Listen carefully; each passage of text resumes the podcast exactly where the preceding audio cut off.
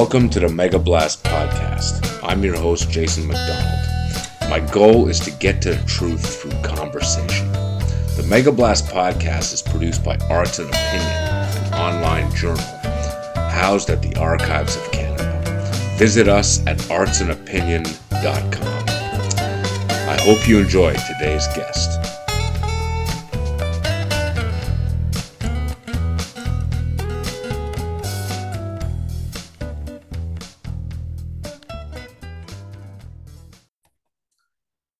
Welcome, Andrew Caddell. How you doing? I'm good, thank you. So, thanks for coming on the Mega Blast podcast. Um, I just wanted to start quickly with just about you. You are a journalist and a politician. I wonder if you could tell our listeners a bit about your background. Well, I like to throw in I was also a diplomat, uh, although I'm not terribly diplomatic. I was uh, a foreign service officer for uh, for about 15 years with the Department of Foreign Affairs, as it is now uh, the Department of Global Affairs. Wow. They got a little bit pretentious uh, a few years ago. Um, but before that, yeah, I worked as a, as a reporter in radio in um, in Montreal, Quebec City, Calgary, uh, Montreal again, uh, St. John's, Newfoundland, uh, Ottawa, and um, and I worked as a, a, political assistant in Toronto for a very brief period before I really hated Toronto so much I had to leave and then go back to Montreal to work for CBC. yeah. I so yeah, so I and then I got involved in politics. I started really sort of during the uh, the referendum campaign in 1980, uh, and I ended up working for a little bit with the Quebec Liberals, and then I worked on uh, uh the staff of the opposition leader in Newfoundland, and I worked in uh, and that led to working for a minister in the Trudeau, the first Trudeau government, uh, Bob Kaplan, who was Solicitor General of Canada, and um, and then I ended up running by a complete fluke for the Ontario Legislature, nearly won, and went to Queens Park.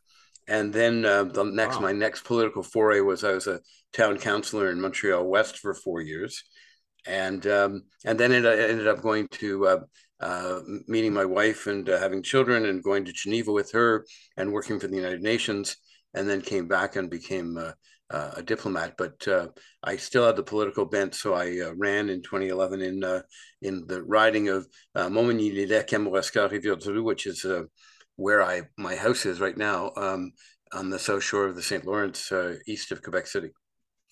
Wow. That's... And then I ran for the town council here, and I, am the first Anglophone ever elected. Wow! Uh, in uh, in Kamouraska, there were two others that were acclaimed, but I actually had to run, and I beat the uh, my opponent uh, by uh, the largest majority of anybody who uh, who ran by 51 votes. Wow! And um, and I um, I'm I'm now serving on the the town council and uh, it's you know it's a very satisfying sort of thing to do and I'm, of course all of the work that i do is in is in french and nobody here speaks uh, speaks english as i, I like to say y a pas un chat qui parle anglais ici yeah anyway for anyone listening who doesn't oh. speak french what he just said was there's there's not even a cat around here who speaks english that's correct right something like that so you're the cat you know.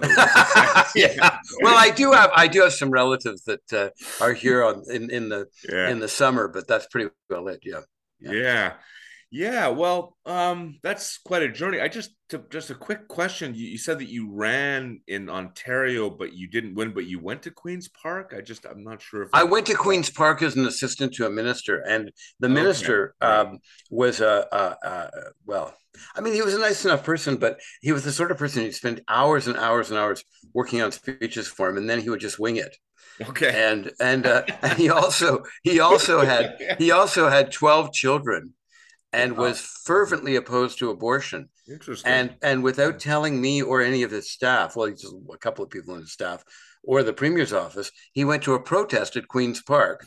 Uh, protesting against abortion. And I, I actually phoned uh, when I found out about this. I phoned Eugene Forsey, who was, you know, at that time uh, one of the great constitutional experts, and said, "Is it possible for an individual to protest against his his or her government uh, at the same time as being in cabinet. And Forsey said, no, the cabinet speaks with one voice and is one body, and you cannot be contrary to that, you know, to that position. Mm. So um, I, I, phoned the premier's office, said, look, just so you know, uh, this is happening, and in case he gets caught uh, on the in the media, you're going to have to explain this. So um, did so he? he Did, he did, he did not get caught okay. because okay. he wasn't that well known at the time because they only the uh, Peterson government had only just been elected, and uh, so he was very lucky. He and his wife were not caught on camera, and so it, it didn't become a big issue. But uh, it was a point of contention between the two of us. But you know, you, you just you just can't do that sort of thing. And um, anyway, it wasn't long before I left because I just uh, I, I, I couldn't work with somebody who was not going to be uh, you know respecting the sort of point of view that I had. Yeah, well, I'm I'm guessing it wasn't necessarily his stance on abortion as much as uh, all this erratic behavior and also opposing. I suppose that's stepping out of line. It sounds like like well, the reason I'm, i want to be very clear about this is I, I, interviewed Roy Eappen. I don't know if you know. Yeah, him. sure. Yeah. Yeah. Uh, just, and we, cause we talked about abortion because he's on the record as being pro life. And so I wanted to know what exactly he meant by that. And he said that he said, I don't want to change any laws. I I'm perfectly happy. I've rec- I'm a doctor and I've recommended women for abortions. I'm not, I just myself personally, I believe that, you know, it's better for life. And as he was describing it, I, it struck me that that his pro-life stance sounds exactly like my pro-choice stance. you know what I mean? It was very interesting. Yeah, yeah. I, I, don't think anybody's really pro-abortion. You know, I mean, yeah, nobody ever really would want to have an abortion uh, for any reason. But obviously, there should be women should have the, the the right to control their own body. Well, this, I mean, just the reason I want to be very clear is that the difference between Roy Eappen and that guy, if I understand it, would be. Roy Eappen is not going to agitate for any laws to be changed to prevent women to have abortions, but that guy was. Oh yeah, right? and and and, the, and, and what's ironic, that guy happened to be a minister right, in the yeah, government exactly. that could change right. the law. So you know the other, oh, really? the other yeah, okay. oh yeah, exactly. That's why okay. you can't speak against your own government. The other uh-huh. problem is was that he had twelve children and three of them were working for him. Wow. No, th- sorry, sorry, sorry three of their sorry the two of the uh, a boyfriend of one of his daughters and two of uh, two of the sons-in-law were working for him so that's a little bit conflict of interest. A, li- a little bit yeah, of nepotism, uh, yeah, yeah, just a tiny bit, yeah, yeah. yeah. But it's just, it's it, there's a few things that would strike me about that. Is that was in what the 1980s? It sounds like it was the 1980s. Okay, yeah. so so the, the the abortion issue, I believe, um, the laws in Canada to allow women fully legally to have abortions were in the 1980s, right? That's correct. Yes. Yeah. So, like, it was very recent. So, at that time, it would be perfectly reasonable to think that the law could have been turned back, right? It might have been. I mean, so, the thing is that, that, you know, that, there was no law because the Supreme Court had decided, and I believe Morgentaler was in the early 80s, so it would have been post Morgentaler. Right. Right. There's Morgentaler yeah. and the well, Court. Yeah. The reason I mention it is that I mean the difference between that guy and Eappen is I mean there are many things, but one of them would be that Eappen is living in a time where people don't really question abortion so much in this country at least. I mean even you know most of the right wing people, as I understand it, have basically accepted the fact that you know I, I think late term abortions are illegal anyway um i believe like as i they're not they're not there the, there's yeah. no real control on abortion and their uh, late term abortions are still legal and the other problem that arises is uh, sex uh, uh, you know the choosing sex according to uh, uh, well, what your what your background might be. I mean, a lot of people in in Asia, South Asia, are don't want to have girls, girl right, children right, as they call them. Yeah. So so that they abort when they find out they've got a girl. They do it. they do the they do the test and find out that they've got a girl and so they abort the girl. And that's yeah. uh, that's a serious problem. And of course not having any kind of restrictions on abortion uh, you get uh, that kind of that kind of result. And it's astonishing in this day and age especially in canada that that would be possible. But it does happen. Yeah. so and then the other problem is of course what if a, if a, if a physician conducts a, um, a third you know a late term abortion and uh, and there are problems mm-hmm. um, that uh, uh, the which are the result of it being uh, so late in in in the in the you know in the in the in the pregnancy that it might cause problems for the mother yeah. that they they they could be liable so i think that there there has to be some way of protecting physicians and and of protecting uh, pre- preventing people from uh, from from doing se- sex selection. Yeah, but yeah. you know, it's such it's such a third rail of Canadian politics, oh, and every and, and political system. Nobody nobody yeah. really wants to go there. I've written about it uh, because of those issues being being a concern. Um, but if some, I mean, whoever can figure out the way of of of doing that to protect both physicians and to ensure that uh, the mother's life is never endangered and that that that we don't have sex selection. Well you know it would be it would be it would be quite something to accomplish that but right now i don't think I, it's possible. i think i think the person the person who could do that is a leprechaun because it, in other words well, that person or- does not exist is what i mean right? yeah no they'd have to be a total complicated to genius all that. yeah yeah But I, I just, just uh, you know, I, I want to just, I want to move on to some Yeah. other stuff. But I, I quickly Sure. want to say, what's interesting about abortion to me is, first of all, when I was younger, I grew up in a very, you know, left wing kind of. My parents were hippies and stuff, so my mother was very sort of left leaning, and so I, I, I was taught very early on that the woman should choose, and I still believe that. I mean, I genuinely.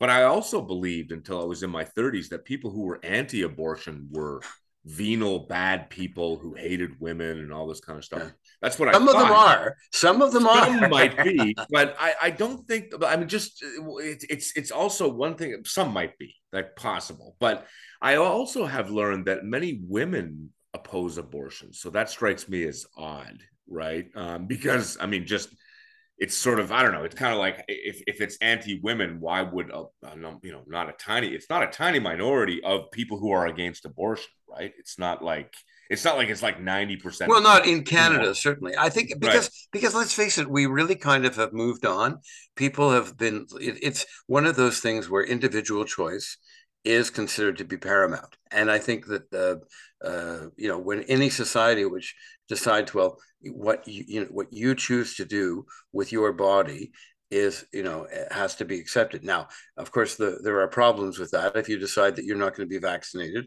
if you decide you're going to be a drug addict if you decide that you're going to uh, you're going to take uh, uh, uh, OxyContin, um, uh, you know, you're you're actually in a socialized medicine medical system. It's it's a problem. But in the case of uh, women who decide that they either want to, dis- they, they I mean, the, ch- the the the whole point of choice is you can choose to keep a child or not have the child. And that's the issue. And Yeah. of course, and the same thing with birth control. You can choose to be pregnant or not to be pregnant. And um, Yeah, I mean, I, yeah. I, I, I totally agree. I, I take the my body, my choice very seriously. I th- Me too. Me too. yeah, and I think. I mean, I used to lobby. I I had a sticker that I put on my parents' uh, car in the early 1970s, which was repeal Section 251. Right. And Section 251 was the part of the criminal code that said that uh, Well, I- abortion was illegal. I, I think it should also apply to vaccinations as well, because I think I think that the principle should be clear. I think we should go to people and try and convince them, and not force people. You know, but uh, but I don't want to get on too much on the vaccination. Yeah. But I just think I, I I really appreciate the very clear principle of my body, my choice. It should be it should be um, abroad. But one thing, final thing I wanted to say about abortion is that it seems different from other social issues in the sense that if you go back to the 1960s and you look at most of the social issues that have moved where the opinion has moved say civil rights in the us for blacks right for example uh, indigenous rights in canada for in, the indigenous population you have um, uh, you know, um, um, uh, there's another one. Um, oh God, not women's rights. To, to- yes, women's rights, and yes, the most important one would be gay marriage. They've Sure. all basically moved Uh, where the right has moved towards the center. Basically, the Overton window has moved. Mm-hmm. The left, the progressive view has moved into the mainstream. Let's say, but abortion, and so basically, people don't really even question those things anymore. Certainly, you know. But abortion, it strikes me that it can't really be fully resolved because basically people are using two different axioms, right? I mean, it's like me and you are using the axiom that the woman has a right to choose what to do with her body. So we believe that the fetus is a, is a part of that woman's body, right? But it is perfectly reasonable to say that the fetus is, is a separate individual who's, you know, I, I don't see that as an incoherent point of view. I don't think I, I can't say that it's wrong, if you know what I mean, right? Now, I don't think personally, I don't think we should make laws on that necessarily, but I just don't think that it will be resolved the way the other ones. Like I don't, I think it's possible in 50 years people are still going to be arguing about abortion, whereas civil rights or something, or you know, uh, minimum wage being different for men and women. Like my, I had an uncle in Saskatchewan who told me that they owned a gas station and in the in the 60s, and there was a dollar for um, for uh, women and a dollar ten for men or something like that. So to do exactly the same job legally, women were discriminated against, right? Um, so, and and that's something that's resolved, right? It's like no, we're not doing like you know if you're doing exactly the same thing. But um, okay, um, just to move on, I wanted to jump to your um, Canadian Party of Quebec that you founded. Um, I'm curious if you could talk about that.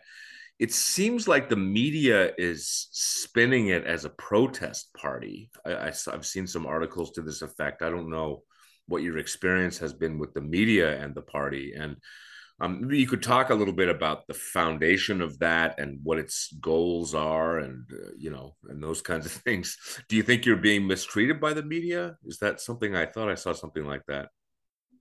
Well, I mean, the thing is that right now I'm I'm with the task force, and the task force is uh, is is nonpartisan, so we can't really comment too much about uh, about politics one way or the other. Okay. Um, uh, but as uh, but I did, I mean, I did help found the party. There's no question of that, and there was a reason for that, which the, the, we felt that the uh, there was a penury of uh, of, of uh, response or or support for the anglophone communities, uh, the concerns of the anglophone community among the mainstream political parties, and I think that given that uh, the, the, it's been i don't know something like four or five months since the party was founded for it to be a credible alternative and to be in the position of, of possibly winning at least a couple of seats in the national assembly it's quite an extraordinary uh, rise and and it's a, it reflects you know the, the the the fact that there was a vacuum that people wanted to uh, wanted to fill. So i think that it's it's it's a very positive sort of development.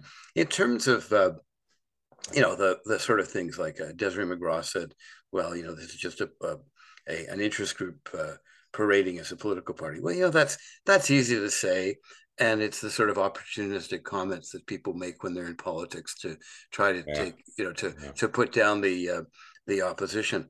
But you know, any the fact that they're actually saying things like that is a sign that they're that they, they, that they're worried exactly yeah, yeah. it's competition so, so it's actually kind of right? it's yeah. actually kind of flattering really yeah, yeah. so well they don't so want I, competition right i mean the, the, the, right is if i understand you correctly they're worried about competition taking votes away of course yeah yeah i mean it's not it's not like the uh like the CAQ is going to move up the middle in yeah. or D'Arcy McGee because the, like like like i don't know if you listened to CJAD yesterday but uh, i i plugged it in on my phone so i was listening to it while i was driving from quebec city and uh, it was quite interesting. They had a phone-in poll, and of course, you can always rig phone-in polls by getting your your your uh, partisans to phone. But there were a significant number of people who said they were going to vote vote Liberal, and there were there were a good number of people who said they would vote for the Canadian Party um, and for the Conservatives but uh, nobody, not anyone, said that they were going to vote for the CAQ. Yeah. So that's you know, it's quite yeah. clear that the CAQ is not going to move up the middle in any of those ridings. That's so not people, their. That's not their. Not the way they work. They don't well, do that. I mean, they, I mean, the fact that the fact that Legault himself would intervene to take English off of their website is just a sign about how narrow and how nationalistic they are. Yeah. Yeah. I mean, it just, I mean, talk about, I mean, it's actually pretty stupid too, because what you're saying is you're going to uh, ignore 1.2 million potential voters. I mean, like, who yeah. does that? Yeah, I mean, it's. I, I, want to return to some of those numbers later on because I have some questions about that. So we put those to the side. But I would just say quickly that uh, Legault seems to be very and I'm not making any excuses for him or trying to say it's good or bad or anything. I just, point, you know, it's an observation. He seems to be very smart about who he's communicating to. So by taking English off the website, if I had to guess, he's probably thinking that's going to shore up votes among his base. He's not. He's going to shore up more votes by doing that than he is going to gain by keeping it on there or trying to reach out to anglophones. If you understand what I mean, I yeah. think if I understand it. Now, again, that's not to excuse it. I, I don't agree with that kind of thing.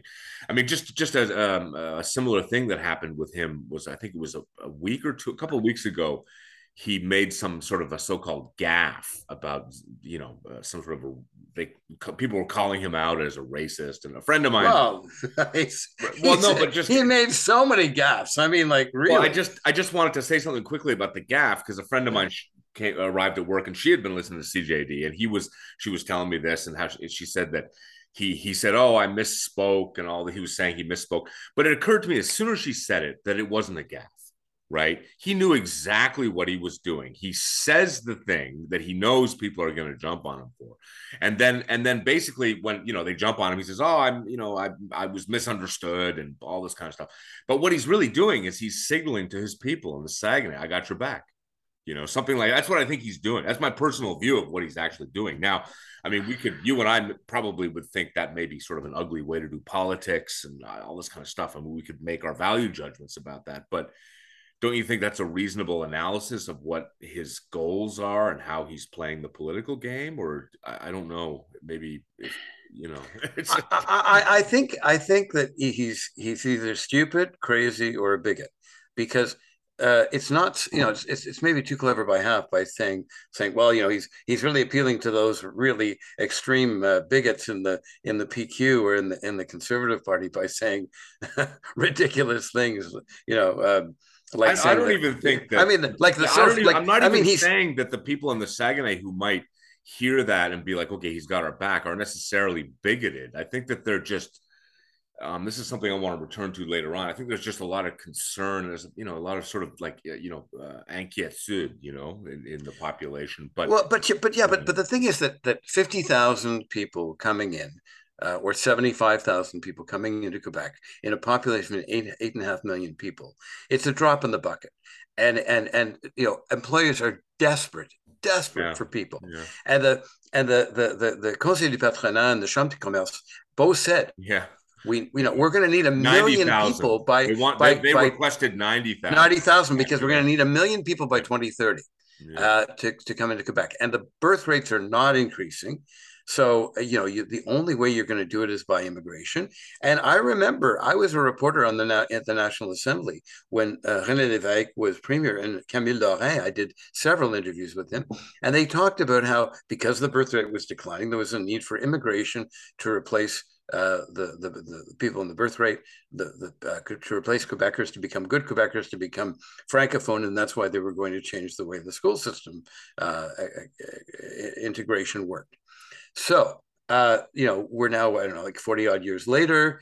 And uh, look what, ha- what happens. They've moved the goalposts and they're saying, well, you can be an immigrant, you can speak French, and you can be speaking French in the workforce. And 68% of you are, you know, I mean, there's a dem- demographer who says that uh, it's actually more than that. Nelson Widman, I think it is, anyway, has said uh, it's more like about 90% who speak uh, French uh, on a regular basis, but they're not but they're you know they may be speaking their mother tongue and French in the in at home. Anyway, uh, so now it's not good enough. You you you have to be Québécois de souche, and you have to be uh, somebody who uh, whose roots go back to 1650, uh, and to, in order to be accepted as a francophone, and you know the that's ridiculous. And and so uh, yeah. and, and, then and then you know then there's the whole thing about well immigrants may reduce the social cohesion. You know we don't want p- immigrants because they could be violent. Well, you know you're you're tarring a whole group of people, and now like in Kamouraska, I mean I'm going to write a column about this. Do you think that if Legault is saying that uh, immigrants may be prone to violence, do you think that they're going to encourage uh, people from other countries to come to places like Kamouraska or Montmagny or, or Saint-Jean-Port-Joli? Well, I doubt it because now he's put the brand on them that they're they're violent and they undermine social cohesion, which is ridiculous. Well, I think people can make and racist I, too. I, I, I, mean, it's um, you know, I, you know, I think people can make up their own minds about that. The straight fact is, um, immigrants are not going to those smaller places, which in fact is a in, in terms of the labor shortage. I mean, if we're if we're just putting aside all this these charges of racism and all that stuff, and just look at the just look at the labor shortage, that's something that's a problem in the sense that immigrants are going to go to the big city typically, right? Which means that that I mean, there's even a labor labor shortage here in Montreal where I am of course, but uh, yes. uh, but it's much worse in in smaller, especially places where there's a lot of resource development and they need people to work in a variety of different things. It's a very serious problem uh, in other parts of the. Um, but I, I, want to return to some of those numbers uh, in a little bit. But first, I just wanted to sort of continue with your Canadian party and just move into the political landscape. We've already started talking about it a little bit it seems like the political landscape has shifted. You know,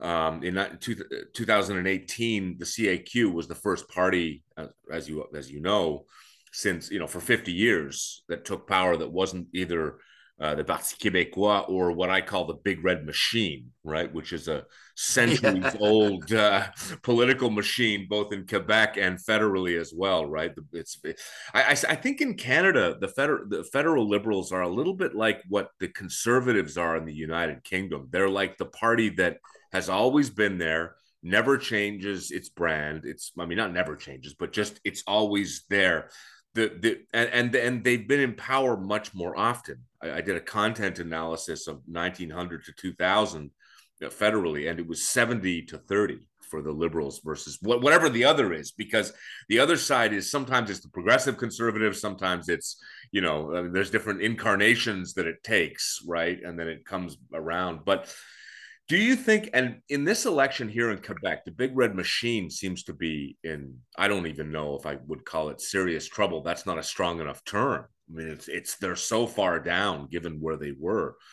Um, you know, and so we have the CAQ right now capitalizing on that.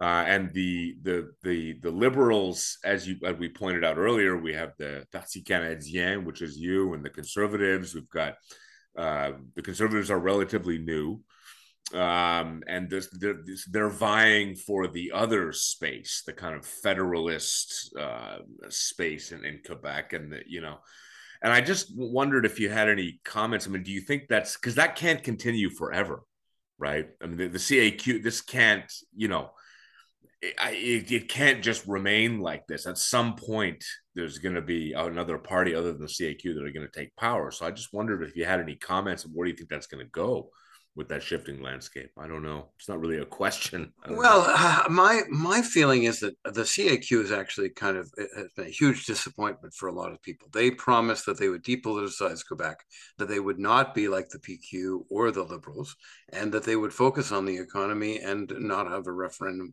for at least uh, a decade. Uh, and and and then we get this nationalistic party with Jolin-Barrette, uh, you know, attacking everything from the school boards to uh, people with uh, uh, hijabs and and and trying to regulate people's beliefs and, and behavior. And and and then a language law that is is clearly, I mean, like almost every single item of it is is is unconstitutional. So uh, it's not just a disappointment; it's kind of a betrayal of what they were supposed to be.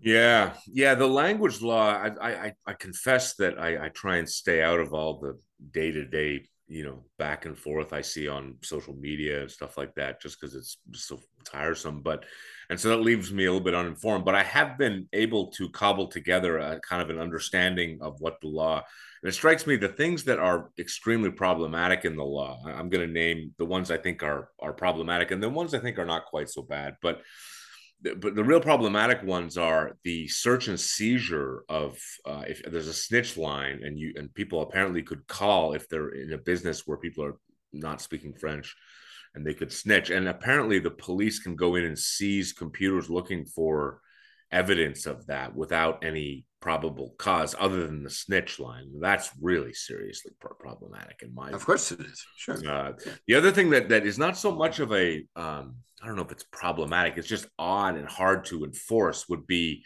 doctors this thing of like I could go to a doctor and and speak English. I could ask for that because I I not because of my race, not because of my race and being actually my my family is actually you know British in origin. That's not the reason. Okay, this is why I object to using the term racist in some senses. It's because I went to school in English in Canada right? Yep. That's yep. right. And so yep. this is people seem to misunderstand. You understand this. Bill 101 is not, doesn't say immigrants can't send their skid, kids to school in in English. It says you must have gone to an English school in in in Canada in order to send your kids to an English school. So the same is applying there.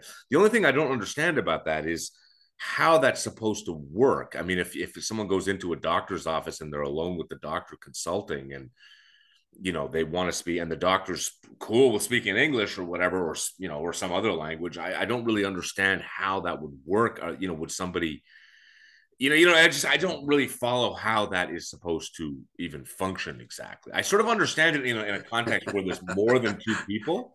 Like if there was a group of people talking and and you know, and and um, the the language of the hospital is French, and and and you know, they might want to keep you know to keep it kind of like in in our meetings. I mean you know the department meetings we do at i'm a CEGEP uh, professor and so I'm, we're in the languages department right? So many of us are either anglophones or you know uh, we were english teachers and you know so or whatever so we're fluent in english. But when we do our meetings we conduct everything in french. We do it all in french. And it's kind of like you know what if we could just start doing them in english maybe but that would be you know, I, I, think it would be against the Rosemont policy, but also it's just like we're supposed to be doing things in French, right? It's kind of I don't know. It's like well, so why would we do them in English?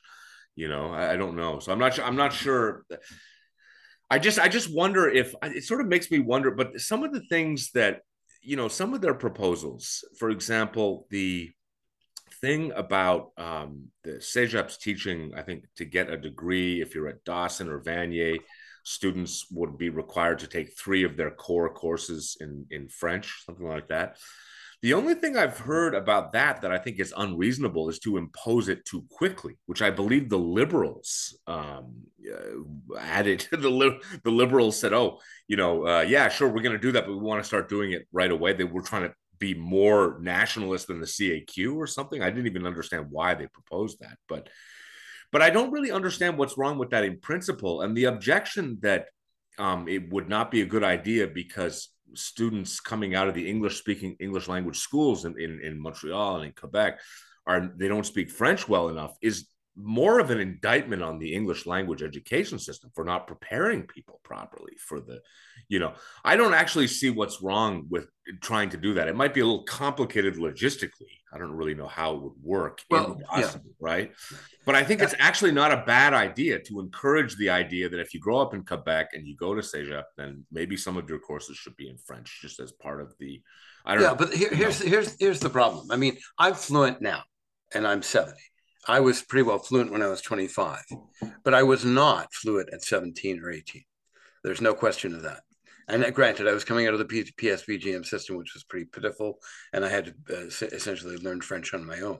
But uh, uh, the acquisition of a language is something that comes more easily over time. You know, they've they've done MRIs of people that are fluently multilingual, and they their brains heat up in different places when they're fluent in, a, in, in certain languages. And so there's a period where you're actually translating from one language to another, and you're you're gradually adapting. Now, my my my own children went to French school from the time they were in well from in in nursery school uh, and and daycare so that in, in Geneva and then in Ottawa. So they they did all of their education in French uh, in primary and secondary school. So they had to write and read and speak, and it was never really a problem for them. And they didn't have an accent in either language. So um, they, they they did not they would not have a problem being in that situation.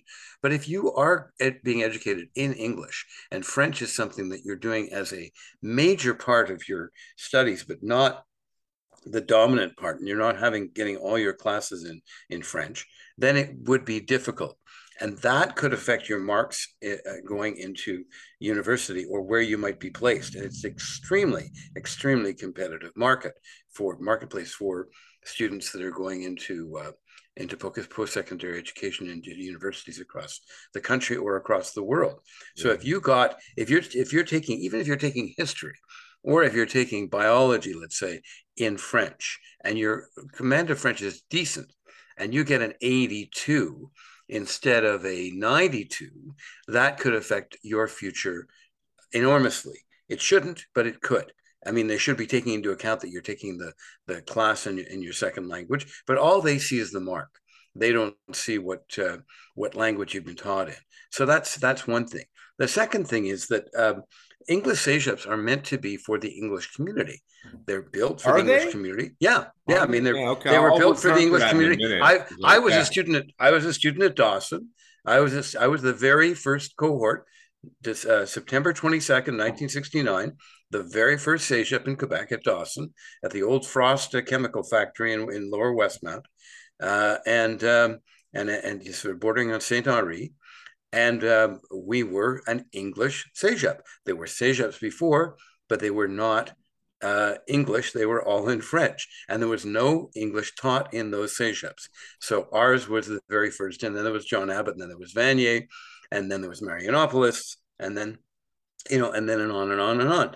So you know, if you're if yeah. you're going to a uh, an institution where the language that is taught is supposed to be English, then that's that's the language that's going to be taught. If you want to go to a French cégep, you could take courses at another at a, another cégep and take them in French if you want. It's certainly your option. And ten percent of of the students that are graduates of uh, of Anglophone schools are going to French cégeps. You know, this is something that people don't know. So there's no reason to be to be mixing them. It may be more convenient for some people who have like allophones who have gone to school in French that they're going to continue taking their their, their subjects in French. But it, it, if they want to do that, they should be optional. It also affects the jobs of the profs because you're going to have a lot of uh, Anglophone profs who may be from elsewhere. They could be from the US, they could be from Ontario, they could be from Britain, and they're experts in their area and they got PhDs, but they don't speak French. So immediately they're not going to be able to teach anymore. So it, it, it really creates a huge upheaval in the system, and there's no reason for it. All you really have to do is say, look, if you want to take uh, uh, a course in French, you can, and it can be optional. And or you can go to a French cégep and you can take that course because let's face it, I mean Dawson isn't really that far away from Vieux Montréal. You know, it's just a little bit down the subway system, down the metro and or you could go to uh, God knows if there's a, dozen of other other or at Vanier, you can go to Cégep Saint Laurent, which is right next door. So you know there's there's all sorts of options. So there's no reason. It's as they say, it's a problem uh, that that uh, or it's a solution uh, that that didn't didn't have a problem in the begin with, and and the only reason that it's being done uh, is, and, and I'll tell you the reason that, was part of the liberal platform. It's one of their 27 or 26 uh, ideas or principles uh, to improve French was to have this. So it wasn't something that was invented out of whole cloth or what came out of, out of out of nowhere. It was in their platform, and they had approved it because they had a much more nationalistic uh, platform, and they wanted to impose this. Well, so then they opposed it, and the and all of a sudden the people in the Anglophone community said, "What? Where did this come from?" And and and David Birnbaum, who was you know had been had told everybody look at our 27 principles these are the things that we believe in and I read them and I thought, oh my God, this is incredible. This is like this is ridiculous. But but suddenly people discovered it. And what happened? Well, David Birnbaum was thrown under the bus because he was blamed for this, even though it was something that was accepted and voted on and supported by the Liberal Party of Quebec. Yeah. There's a couple things I would say there. I, I would just reiterate that I think that this shows if people are coming out of the English language school system in a place that's, you know, what, 80% or whatever French speaking, and they're not able to be more fluent than many are now. I mean, you know, when I when I talk to people about this, I'm sort of constant I'm constantly surprised to find people around in the Anglophone community who don't speak French very well or don't, you know, I mean, I have, I, I knew one guy some years ago when I lived in Park Extension who, who his parents were immigrants and somehow his mother was from Trinidad and gotten him to go to, you know, school in English. I don't know how she did that, but she did. And, uh, and, you know, he, he was unable to find work because his French was really bad, you know, and there are other people, my a guy I know, um, his he's half Italian, so I was asking him about his family, and he said that his cousins in Anjou that don't really speak it that well. And, and you think like, what? There's something weird about that to me. It, you know, the other way around is not so if a person grows up in Montreal and they're French speaking and then they don't speak English that well, it's like, well, you know, it's like that sort of makes sense. You know, in some senses, it's less strange, right? So there's something going wrong in the English language school system think so. But but you know, Not Jason, some of us, you know? some of us, some of us are better at languages than others. No, but but the, right, and and language is a subject. Language is a subject. So language is there are some people who are really really good at biology, and there's some people that are really good at engineering, and then there's some people who are really good at languages. I mean, there are four million people in Quebec who don't speak English, and we're not saying to them, "Hey, you got to learn yeah. English." We're saying, as you, I said, you have every right to work in French. You got every right to live your life in French, and we don't want you to have to either assimilate or to have to learn this language in order for you to get ahead. And and there's no question that I believe that, you know, 110%. But there are lots of people in the Anglophone community that just they don't have the, the the linguistic skills, and I understand that. And and then there are people that they didn't learn it properly, or or they you know they they they were focused on their own thing, or they're not that you know like language is like a, it's like music. It's like you know sometimes there are people that are tone deaf. You don't want to hear them sing. And um, you know, I'll tell you, like I'll tell you a very funny story. Once when I was in Quebec City, um, somebody uh, I was I was there during Carnaval, and um, and it, which is you know it's filled with. Uh, uh, with uh, anglophones visiting from elsewhere, and somebody came up to me. I was with a colleague who was francophone, and uh, somebody came up to me and said, "Excusez-moi, pouvez-vous me dire où se trouve le Château Frontenac?" And I said, "Aha, le Château Frontenac, oui, ça se trouve au bout de cette rue-là." And the the fellow that I was with said, uh, said, uh, "Why, you know, in French, why are you why are you talking in that accent? You know." Um, uh, I was about know, to you, ask myself. You, you, you, speak you speak much better French than that. I said I said, well, it's just a matter of politeness. You know, you should speak to them in their own language. right? Yeah.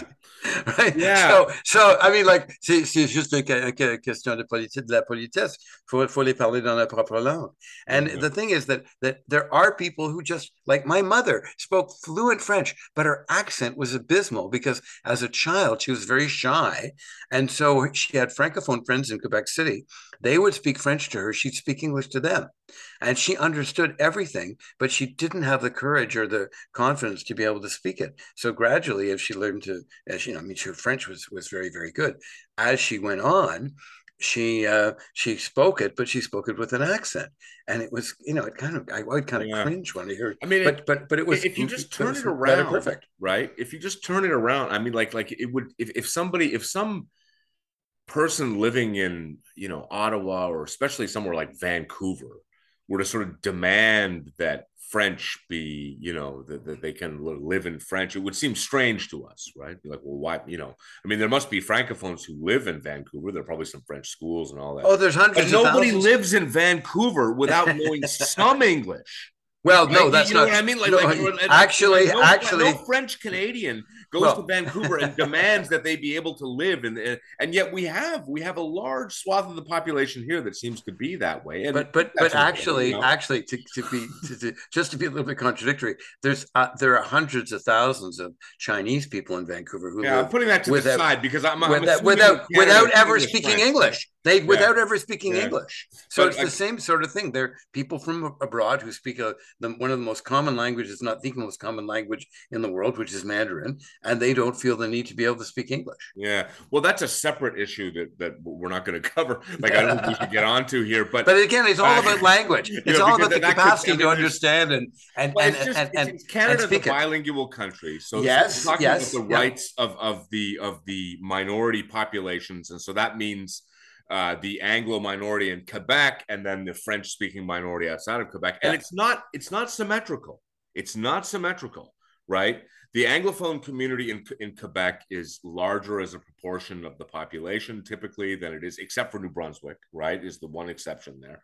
And you've got, and you don't have a kind of a, a sense in the rest of the country that it's sort of perfectly normal for everybody in St. Boniface not even to understand English, right? You know what I mean? Like it's kind of like, or or speak it very well. And I think, and I just think that there's there's a little bit of this is my personal view that maybe if if we just sort of just ceded a bit of ground, said, you know what, maybe the community should be better in French. There should be people should be there should be brought up with the idea that they can speak it more fluently, and it, it's not sort of fine just to graduate from school and not be able to take you know a history class in French and get a decent grade. But but but you know, Jason, we that, that's all that's all true.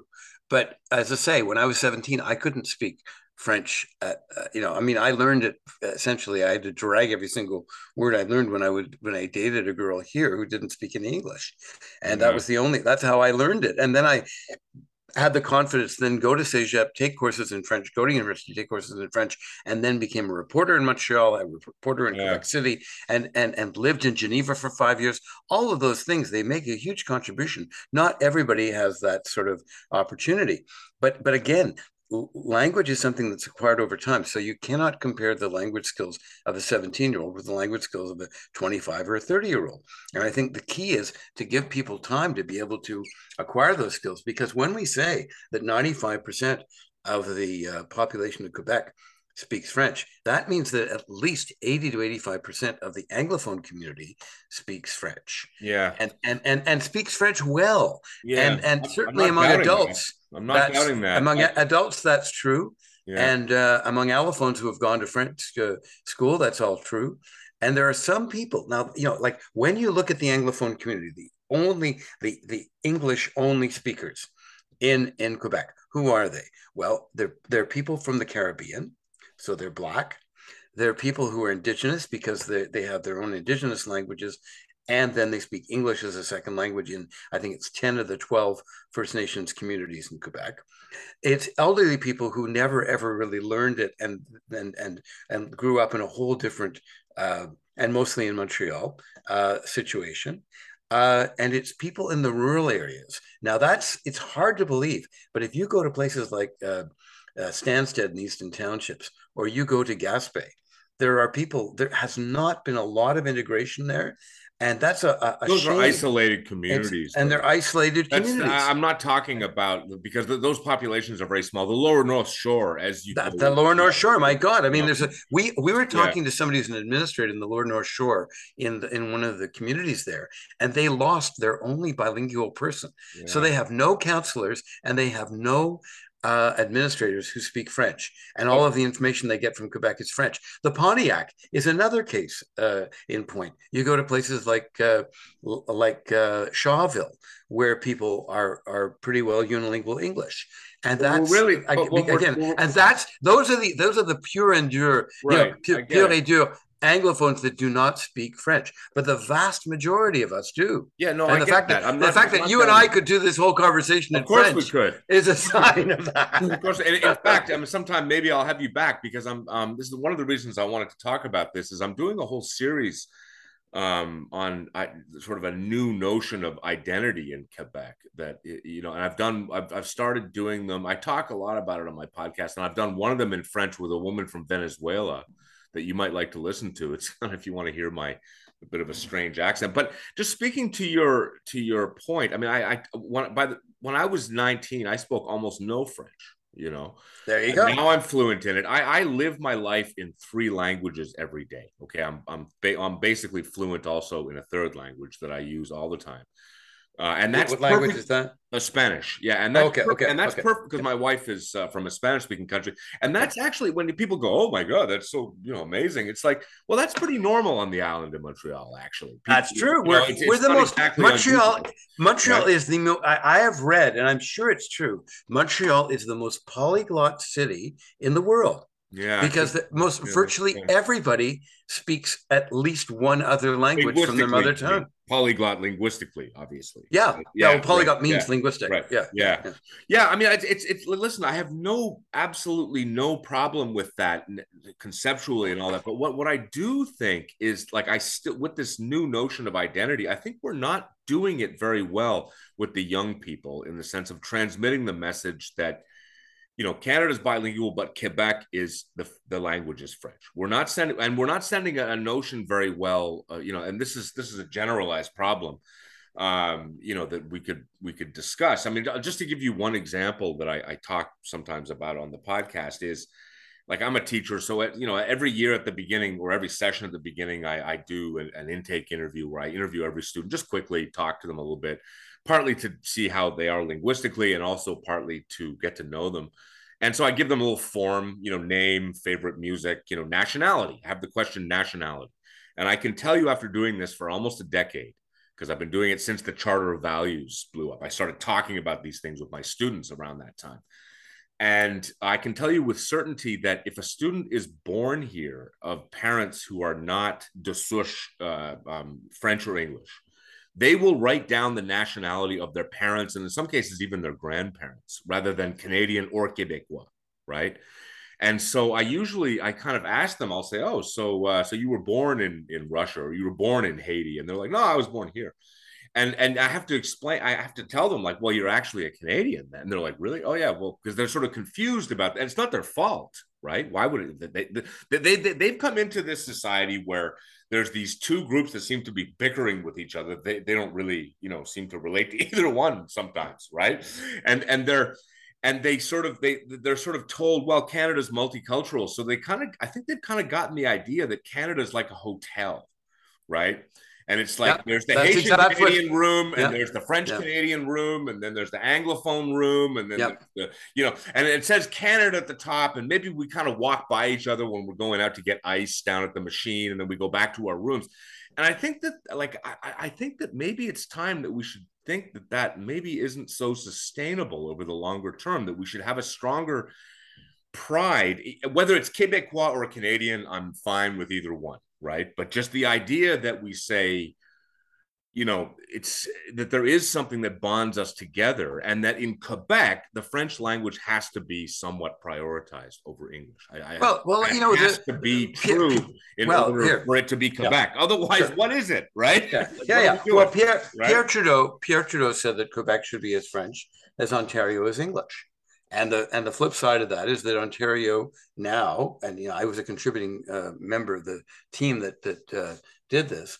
Uh, Bill 8, it, which was passed in the 1980s, in 1986 or 87, um, after I left, but I was very involved in it, was, um, um, I guess it was 86 because it was 85 that we introduced it, um, which provides uh, services in French right across the board in Ontario, and it's been expanded more and more and more. Uh, whereas when you look at Quebec, it's less and less and less. And what and has so, happened? And what has happened to the percentages of the francophone community in Ontario? Has it grown? It hasn't grown. Oh my God! Like the, it's extraordinary. In Ottawa, for example, now you what know percentage of Ontarians are are French speaking. Well, they say you know it, used to be five percent. I think it's about three now. Well, that's because right? the population. It's the population same thing. growth, right? Population growth. So it's not. It's not keeping pace with the population growth, right? It's not. So I, I it's. I, am not trying to dissuade you of, of that. I think it's great that that's going on and all that. But I think that it's again, it's not symmetrical, right? The Anglophone community is not sort of the same. Also, the, the francophone community in Ontario is more rural than than the anglophone community in, in Quebec, right? Well, it depends because Montreal, it right? depends. It depends because you have to remember that that even though the the out migration from Quebec has been substantially anglophone, there's a That's lot of true. francophones who've left to go to else to go elsewhere, and they're not counted as Franco-Ontarians. They're just counted as uh, French speakers. So the next census, it'll be very interesting to see what. Uh, what shows. But I can tell you this: the the school system in Ottawa is exploding.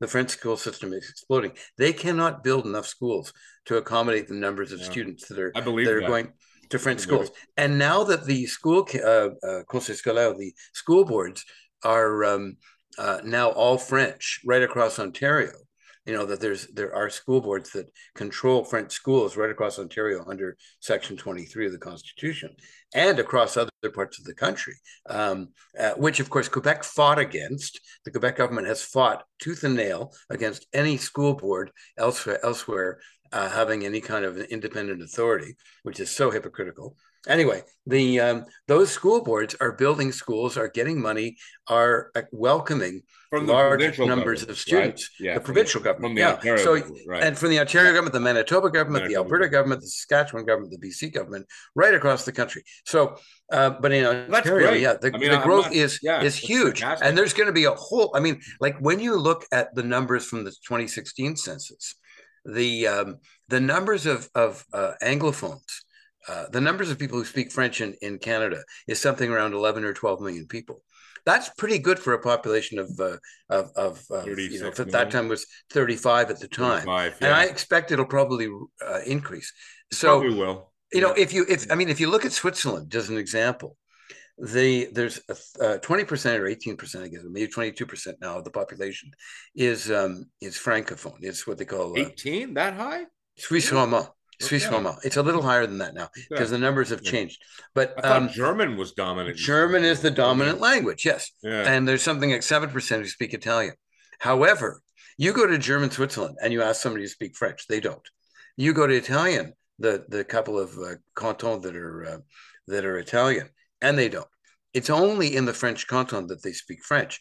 So if and, and so the, the level of bilingualism is the, the German speaking uh, uh, canton, they're more likely to speak English, if anything. And they, they speak Swiss German, which is different from German. So very different. And the, yeah. and the, and, the, and, yeah. There you go. So yeah. so you've got uh, so in Canada, for a third of our population to be able to speak French, that's quite extraordinary because it shows that there's at least you know four million people, four million Anglophones. Who speak French, and that's that's a, that's an accomplishment. It's not as good as it should be, and God knows, uh, I was out in Vancouver and in well, the White in the Yukon. My God, the signs are French and English. There's bilingualism everywhere. You hear French spoken in the street. It's wonderful. But in uh, certainly in uh, BC, you don't hear see that, and that's because the numbers I, of people I find the, the places that are big. most French, French, you know, French, let's say outside of Quebec, are New Brunswick sure. and Ottawa. Uh, and some parts of eastern Ontario. Other than that, everywhere you everywhere you go, you see all the French signs. And sometimes you know you stumble upon someone who's supposedly a francophone and they speak terrible French. I mean, it's happened to be a number of times in Western Canada where they're like, "Oh, you know, you're from Quebec," and they start talking to you in kind of French like you were sounding before, kind of like that. And they're yeah. French Canadians, right? So yeah, to say that the it's sort of just this thing. Well, yeah, over there, there's all these francophones and all this, and then here in Quebec, it's sort of it's not. You know, the reality is English is more dominant in North America, and, well, and, and it is, but true, but right, it is, but that's and the, the problem. World, it, it's right? not. I mean, it's not this this North America thing. I mean, is is the woman in Idaho or the you know the the plumber in Mississippi, are they a threat to the French language? I've never said. Do they even do they even care about it? No, I mean, but but you always hear this three percent of North America. Yeah, three percent in North America, but nobody in the United States really really has any effect. And there's no French language law in the in in or bilingualism law in in the U.S. Well, but there is in that. Canada. You cross the border. You cross the border into Canada the, the signs are French. My my one of my friends, my hockey playing friends from Saint Pascal, took his he and his wife took their camper and they went to BC. And I said, Did you have any problems? And this guy doesn't speak a word of English. He said, I had no problems. I could always find somebody who spoke French. And there was one time, he said, there was one time I'm I'm dealing with a mechanic because my, my car had some problems. I'm dealing with a, a mechanic in Kelowna and I used an app on my phone and, and, and we figured it out. And, and, and he said it was a great time. I loved it. I just love traveling to, to other parts of Canada. I, you know, and, and this is some, somebody who, who does not speak a word of English. Yeah. So you know um yeah no, I, I, I, think there's a lot to be said for how much progress yes, we've made yes i but, totally agree. but it's hard it's hard to make a lot of progress when you've constantly got people coming in from other countries whose whose whose first language is something else and then they learn the second language. I mean there's a great book called uh, sorry i don't speak french by graham fraser and he talks about that that phenomenon of immigration of how universities no longer demand that you have a fluency in french or english to graduate from a bachelor's or master's program and um, he also points out that uh, the uh, uh, the point of the bilingualism and biculturalism commission was not to make sure that everybody was bilingual in canada it was to ensure that services were provided in both languages. And a lot of people misconstrue that. They think that it, it's, it's about being bilingual as an individual. It's not. It's about providing services so that the person in the Gaspé, the person in Stanstead, the person in in uh, Kuujjuaq who needs to be served in English can be served in English, and the person in in in, in North Bay or in Sudbury or in Edmonton or in uh, in in uh, Prairie needs to be uh, to be served in French can be served in French, and that's think, what the that what, that's what the, the, that's the whole achieved. point. I I don't think there's there's any doubt about that. I think it's more. Well, the Quebec government wants to well, get rid of that. Well, they yeah, want to yeah, eliminate I, I understand that. that. But but I think that like I mean, just there's a few things about this this sort of the prioritization of French in Quebec. It's it's not you know like when I, I had a friend when I lived in Slovakia for a while. I had a friend. um uh, who was from she had grown up in Mo- in New York from an early from say 12 but she she was born in the Soviet Union wow. and in Belarus so was, we were talking about her home country her, um, she's a friend of mine Margaret Axelrod and okay. uh, they were Jewish and and so I, I, I didn't know anything about Belarus, you know. So she was telling me about it, and, and and I said, "Oh, so is there a language there?" She said, "Yeah, yeah, there's a Belarusian language."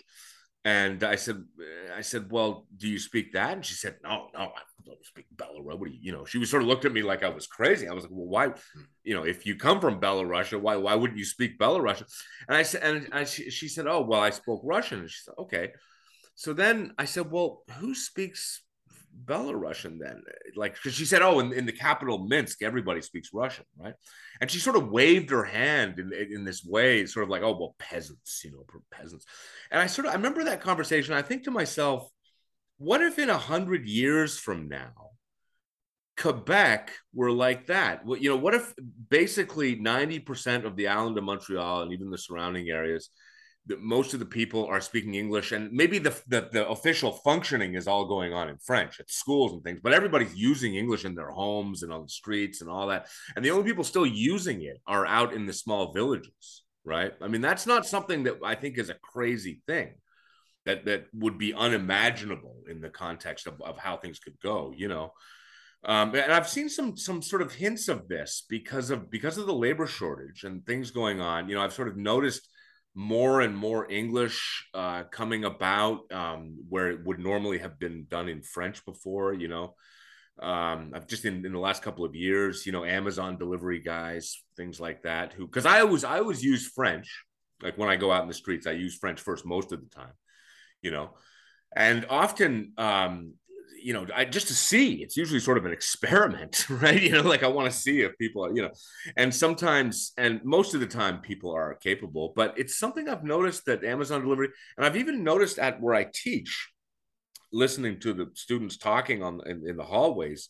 For the first time ever, starting last session and continuing this one, I've heard some students talking to each other in English. I never heard that before you know and so i'm thinking like is is it this is anecdotal right? And it's and it's sort of like and it's hard to get a handle on how bilingual can people be before they kind of go well you know why don't we just use english? Right? It's easier. It's more it's, and and is there enough of a view among people who come here including the anglophone community a strong sense that to be proud of the French language, that it's something really important. The French language, particularly the French language, not being bilingual, but you know, French being really important. You know, I'm not sure that there is. You know, I, I don't know, and it's and somehow that gets lost because it gets ghettoized over. You know, being proud of being French gets sort of ghettoized among among an, a, a subset of the French Canadian community right? Rather than saying I can be proud of French as an Anglophone, I can be, and so can somebody who's who's from a, a, another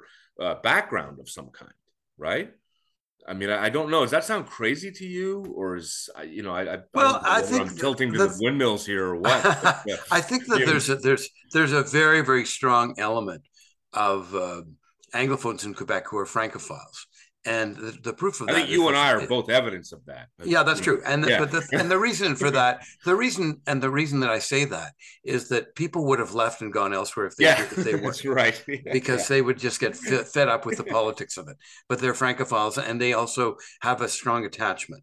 Um, so there's there's there's that. But I think it's also that. Uh, language is is something and if you read this book by graham fraser he really gets into it. Language is something that you you can either gravitate towards or not. And um, and and because most people are not really all that garrulous or outgoing or whatever they're they're they're quite content to be able to be who they are and focus on the things that they do uh, rather than feeling that the the need to be going out and doing something that they might see as either very political or very social or what have you. And uh, and and the other thing about about uh, the use of English, I mean, it used to shock me. I mean, actually, I was really kind of really dismayed when my uh, my my my uh, kids would speak English in the halls of their school, which was the French school. In elementary That's school, another thing that I've noticed. They, yeah. they would have yeah. they would have ici on parle français, and the kids would all speak French in the in the halls.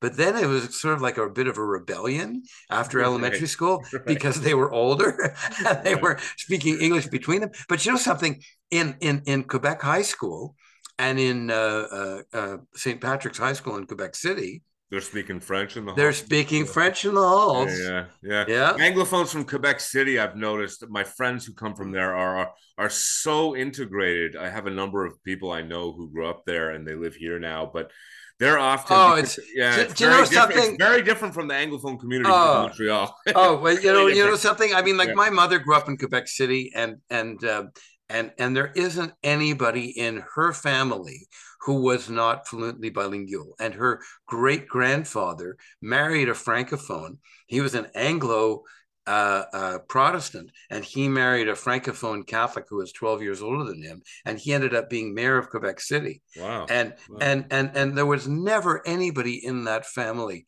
that didn't speak French, and so it it you know it's uh, Quebec, Quebec City, City, has become a whole other thing, French, yeah, right. I mean, because it used to be when you go to Quebec, like say 40 or 50 years ago, the, the it was more like Montreal. and had a kind of like a more of a, um, a noticeable Anglo presence, I think, than it does now, because most of the Anglo's, because many left, I think, and also because the Anglo's that remained, as you point out, are sort of, and we are saying are sort of really integrated into French. Do you know what I mean? Like, I yeah. Sure. Yeah, yeah, of course. Yeah, yeah, yeah, I had an experience once where speaking of It's not rocket science. I mean, it just is it's, it's the, the numbers, way people right? people it's grow up and the and the and the environment that they live in and yeah. all of those things. And you know, that's why, you know, the the, the this whole thing about allophones not integrating is a, is a bit of uh, is really nonsense because if you speak Italian or Greek or Russian or whatever it might be in the home, but you're speaking French the rest of the time. Yeah. You know, aren't you fully integrated? I think you are. It's a good question. I mean, that's something I wanted to get to you uh, because you, you, this, I'm glad we're getting to that is the numbers here because you were the person who pointed out to me that there's two ways you can measure the presence of English in Quebec, and I assume French in the rest of the country as well. Yeah. But it's and one way is like you and I would be considered like de souche. So we, you know, spoke English in the home. I assume you did with your family, as I did. And I also went to school in English. So those two things together, especially the speaking with the family, um, is a big one. But you can also you can also say you can also ask the question. So I, uh, by the way, if, if you and I technically, I believe, are about eight and a half percent of the population of Quebec. Is that correct? The the de souche anglophone yeah something like that yeah. about eight somewhere around eight percent but you know yeah. if i if i scrape far enough with my great great grandmother you know I, my, my roots go back to 1640 with the Gagnon. yeah. So, yeah right but uh, I, i'm not trying to make an ethnic claim as much as just i mean because a person could be for example descended of say italian immigrants who came here 100 years ago and they speak english in the home they would be like us right they would be kind of not necessarily ethnically English, but they're speaking English in the home, right? And, the, and they also they went to school in English. I'm sure there are people like that. In, you know, the Jewish community, right, would be another case, right, where there's it's not an ethnic claim so much as a as a, a linguistic, uh, and also speaking in the home is really the key one. But you can also ask people, um, you know, which of the two official languages do you I'm not sure how the question is phrased. Is it that you're most comfortable with, or that you use most often, eh, something like that? I think so. And I, th- you know how the question is phrased because yeah. how you phrase a question is actually something that makes a big difference, right? But um, you're not sure of the exact wording of it. Is it? Um, it's something like that, yeah. yeah. But and I, I'm not sure whether that really reflects it, and that's why the dem- demographers you know, there's this fellow who's who's looked at and said, you know, these these numbers aren't really reflective of what well, what, what when you ask a question, something like which of the two official languages do you use most often in, in your life? And, you know, then you get something like 13 and a half percent, right? So those must be that, that, that's a big gap, right? There's a very wide gap. And then you've got, so what's interesting about that is, is the, the population of, of um, native French of ethnic French Canadians, let's say, like like de souche French Canadians is what 78 and a half percent now yeah, uh, down from about 82 and a half, which I think might explain uh, some of the but as a proportion of the as population. yes, that's right. That's a very important point. The, the, the numbers have actually increased, but the numbers yes, of the population right. have increased. There are yeah. more French Canadians in Quebec than there have now than there have ever been in human history. Correct. Overall, number. that's correct. And that's a true uh, fact number. Uh, but but as a percentage, it's down to about 78 and a half. So that leaves, by my calculation, you've got about 9% of the population somewhere that is but you know um, that would be on the french side who are allophones right because you got 13 and a yeah. half right? Yeah. If I'm doing my math right. Yeah. Like yeah, yeah. Yeah. So of uh, so that's about nine percent who are who are um, integrating more into the French, or they spoke French before they came here, right? Like they came from Morocco or something like that, right? Then you've got this other side, which is about five percent who are integrating more to English because they're saying, according to what they're saying, right? Because they're saying they prefer to use English, right? So that seems to me, if I compare it to when my mother came here in, in 1956 or whatever, or 57, when what is it, 90 or 95% of immigrants went directly to the English, right? So that seems like that seems like it's about 60% are integrating more to French, which seems like an improvement from, you know, from 5%. Do you see what I mean? Yeah, yeah, yeah. But but, now, the thing is that just one final thing. yeah, yeah, yeah. One, one final thing I wanted to say, ask you there is, is that enough over the longer term to like really is it enough i mean well, we're having a serious conversation about these numbers yeah, well we're sure. not having a cartoon debate like the caq or whatever these no people, you know no, we're, having, no, we're really discussing it do you think that's enough so that in 100 years montreal is still going to be mostly French speaking as it is now. It's sort of like 65, 70% now, something like that. I don't know. Does that make well, sense? Is yeah, that... but here's here's what what what you know, let's face it. How do people uh, uh I'm going to say procreate, but how do how does a generation uh repl- replenish itself? How do people uh, uh, uh, interact socially? If you have the capacity to speak another language, which many many allophones do, yeah. and you're working, well, all of a, them do. Yeah, exactly. Uh, and you're working, you're working in a uh, in in a francophone workplace, or you're working, or you're socializing with people who are francophones, but you're not necessarily, you know, but you got friends who are anglophones, or whatever, and you fall in love with somebody who of the of who's of the other language group, or who was is very much attached to that language they're they're you're going to speak that language in the home. I mean, Dominique Anglade uh, speaks French, Creole, and German at home, and some English. I didn't People know that. Yeah, yeah, because her husband is German. Okay. So, and her kids speak German. Well, you know, I mean, are we going to have to worry that uh, the the Anglades are going to create this entire, you know, uh, uh, group of German-speaking Quebecers that are going to be a threat to the French language? I don't think so. Well, we're so talking about it's the, the same sort of thing. Right? Sure, but but yeah. that's but but how do people meet? How do they encounter others? Yeah. How do they? How do they? I mean, my my great great grandfather. I mean, and my my a lot, a lot of people in my family. How do they meet? Well, I mean, he was working in a store. She probably walked into the store, or maybe she was working in the store. They fell in love. They got married. Their children became bilingual. It's not rocket science. That's how it happened. yeah. So it's the same sort of thing with uh, with with uh, uh, anybody. That if you have that capacity, all of a sudden your life is open to the four million people or more, the four million people who don't speak, uh, who only speak French, or to the people who are bilingual but they but they're more comfortable in French, and so they're going to be uh, they're going to be making those encounters. I mean, I, will tell you, I sat. This is completely unscientific, but I sat uh, waiting for my uh, cell phone to get fixed in Alex Alexis Nihon, and I was just sitting down. The shopping and, center in the west end of Montreal. yes, yes, yeah. yes, near near yeah. on the border of Westmount and yeah. and uh, yeah. near the old Forum. Yeah. So, um, and I was just sitting there, and there were a lot of people walking by.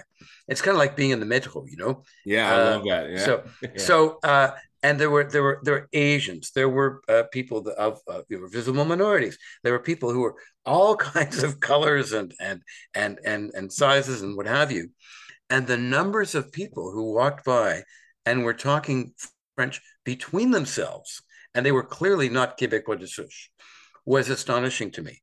Yeah. And you go into, into the stores themselves, and you see that too.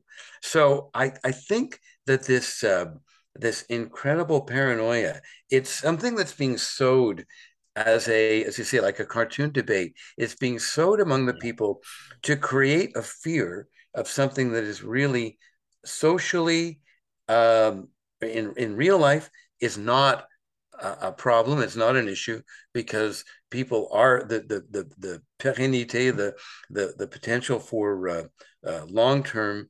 Uh, uh, uh, the the you know support or the existence of the French language population, it it it's almost guaranteed. And so I, I going going farther, yeah, going yeah. farther by pushing this, mm, um, yeah.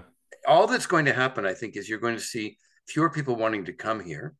The population will shrink, and yeah, sure, uh, as a proportion, maybe the francophones will be uh, mother tongue francophones and Quebecois de souche will be will be will be greater, but it's kind of a, a, a pyrrhic victory because if your population shrinks to 8 million or stays at 8.5 million, and the population of Ontario, for example, grows to 20 or 30 million, um, then yeah, you know, yeah, Quebec, Quebec ends up being and Quebec ends up being kind of like the Newfoundland of of of of, of Canada.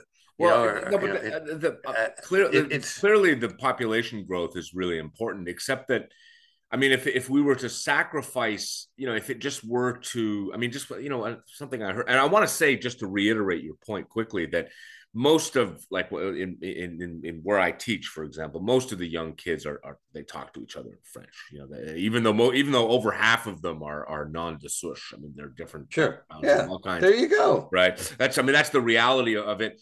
But but as I said, these these are changes that I've seen in, in recent. And again, they're not scientific. You're quite right.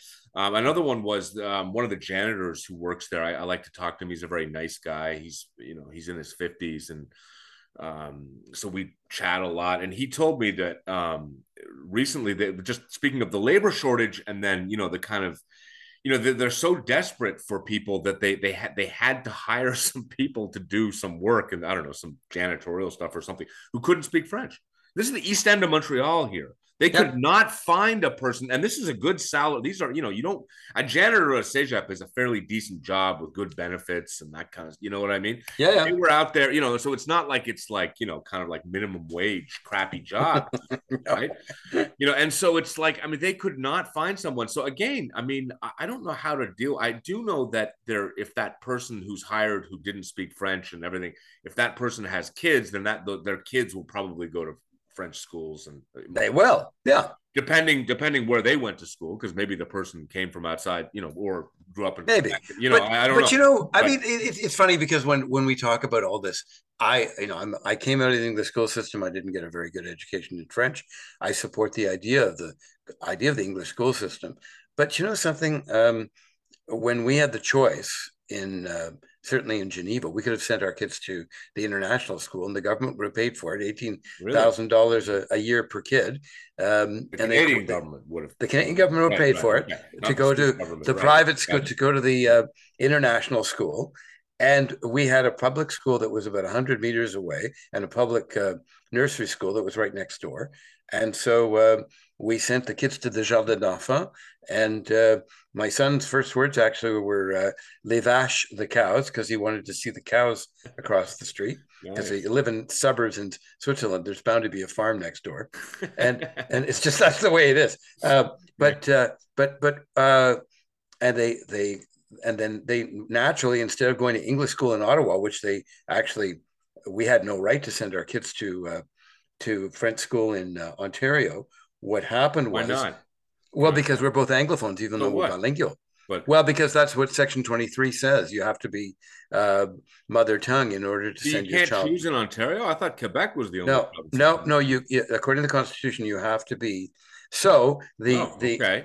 Wow, so, so, that blows up my myth that that Quebec has has less choice than Ontario does because I, I, well, it's the Constitution, but okay. but the thing is that let's say if you were if your kids went to a French daycare, they could be considered to be uh, transferring from the daycare into the French school. Right. And in our case, in our case, the the, the DG of the school, the the director general said, uh, the principal said, uh, even though we could have sent the kids to the lycée, but uh, the lycée uh, director general was not a very nice person. So my wife went to the public school, and the director, the director general, the principal said that she would accept our kids as transfers from Switzerland. So right. they were transferred from Switzerland, and they had and they'd been educated in Switzerland for for for you know three or four years because they had daycare before that, and so they were transfers from Switzerland, like the kids that were from Morocco or Ethiopia or or France or whatever right. that were in in that same school. So you know um, there are ways of getting into the uh, French school system in Ontario but but we had the choice and we chose to send our kids to french school because we figured that if they went to French school and spoke English at home, that that would be fine. It was the same in Geneva. I mean, the hockey, the swimming, the ski, the skating, everything was in French, and the only place that there was English was the home.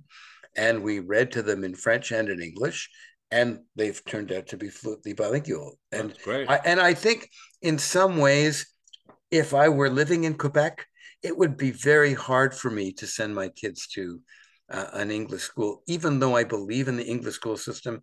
I think that if you really want to learn a language, yeah. you really have to be educated in that language. Um, un- unless how do, we, how do we unless they go they were to go to French CEGEP maybe and they would and they, they would flip it. You transmit know? this idea because I, I, agree with you. I think that that's uh, the, a good thing to do.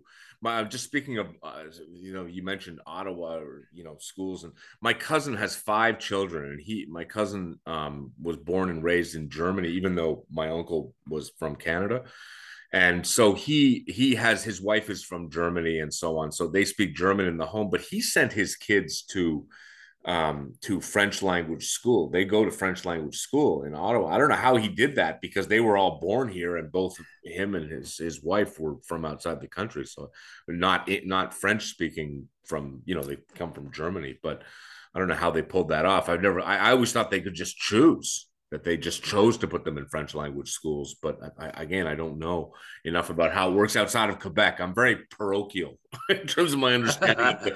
you know, I'm very Quebec focused. Uh, you know, on my on my language law stuff. Even though I know I know the rest of the country a little bit, but yeah, I mean, I, I, I guess what I wanted to ask you is, um, how do we? Because you have you you have what I would consider kind of the right idea in the sense that you're sort of thinking about the longer term stability of not only your kids and their ability to function in Quebec, but also the language. I think that's part of your reasoning, right?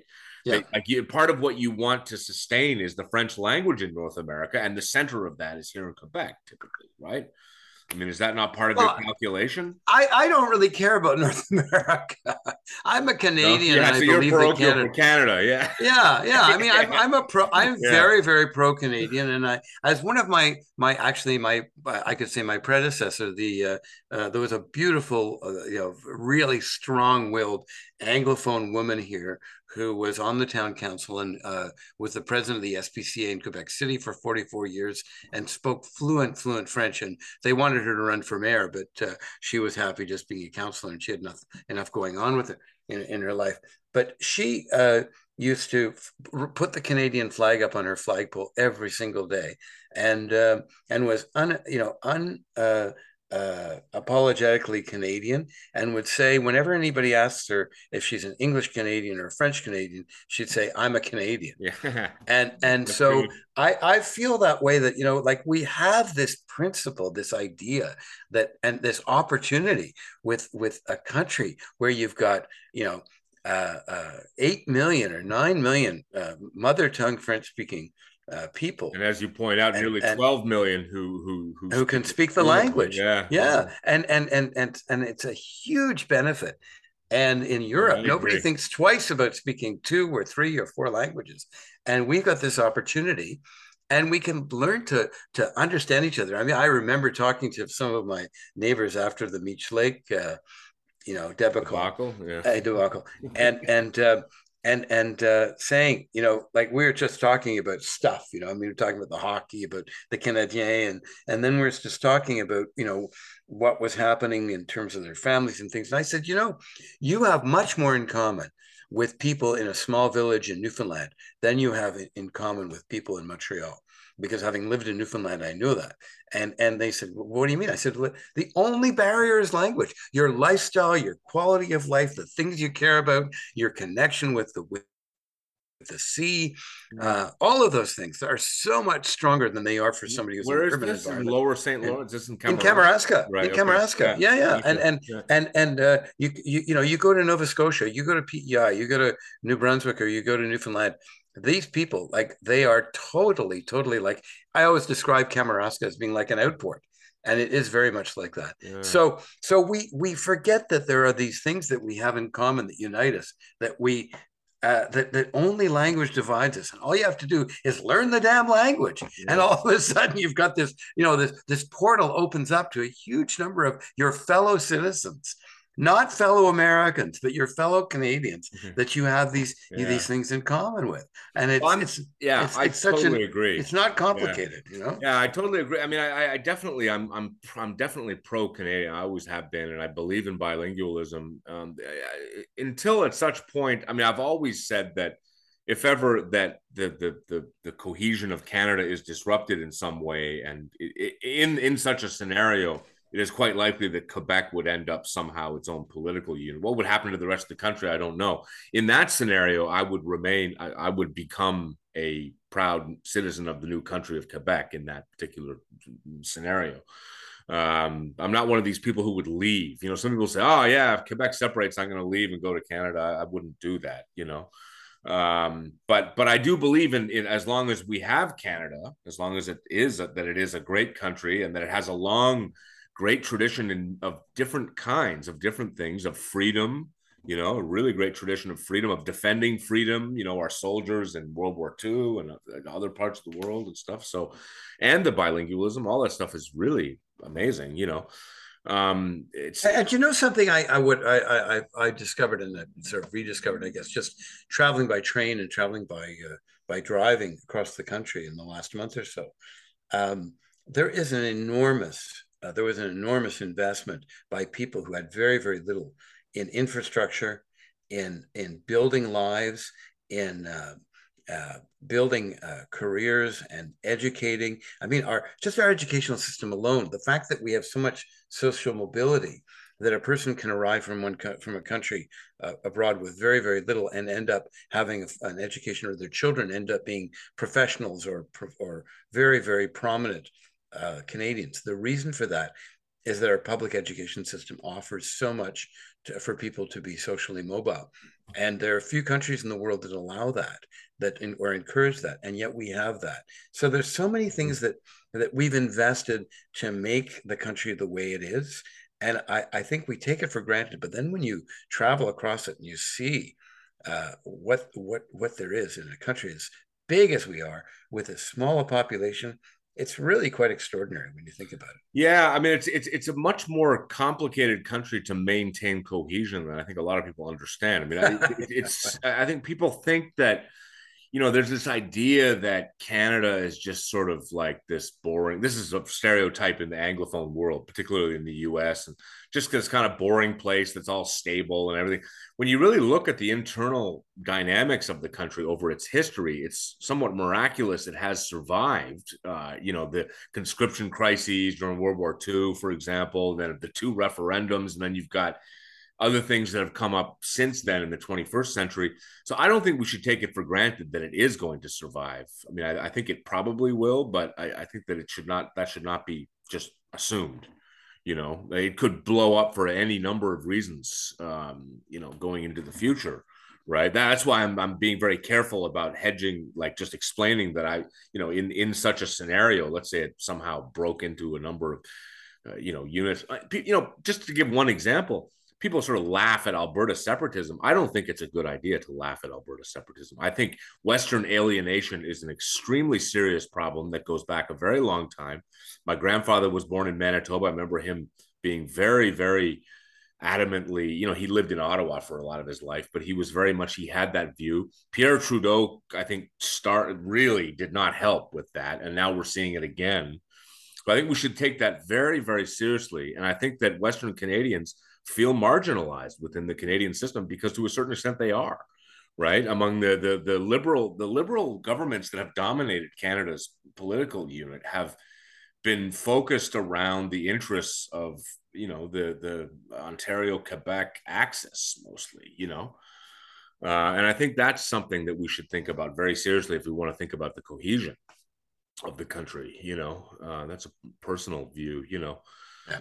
Um, okay. Um, as we move to closing, this is we were yeah. on to. I always like to close with something positive, and we were talking about all this positive stuff a minute ago, and then I brought in this big downer about the country blowing up, right? So I'm sorry about that. uh, just, um, do you have any? Speaking of downers, uh, predictions for the coming election on Monday? I'm guessing it's fairly clear what's going to happen in your view. I don't, I don't know.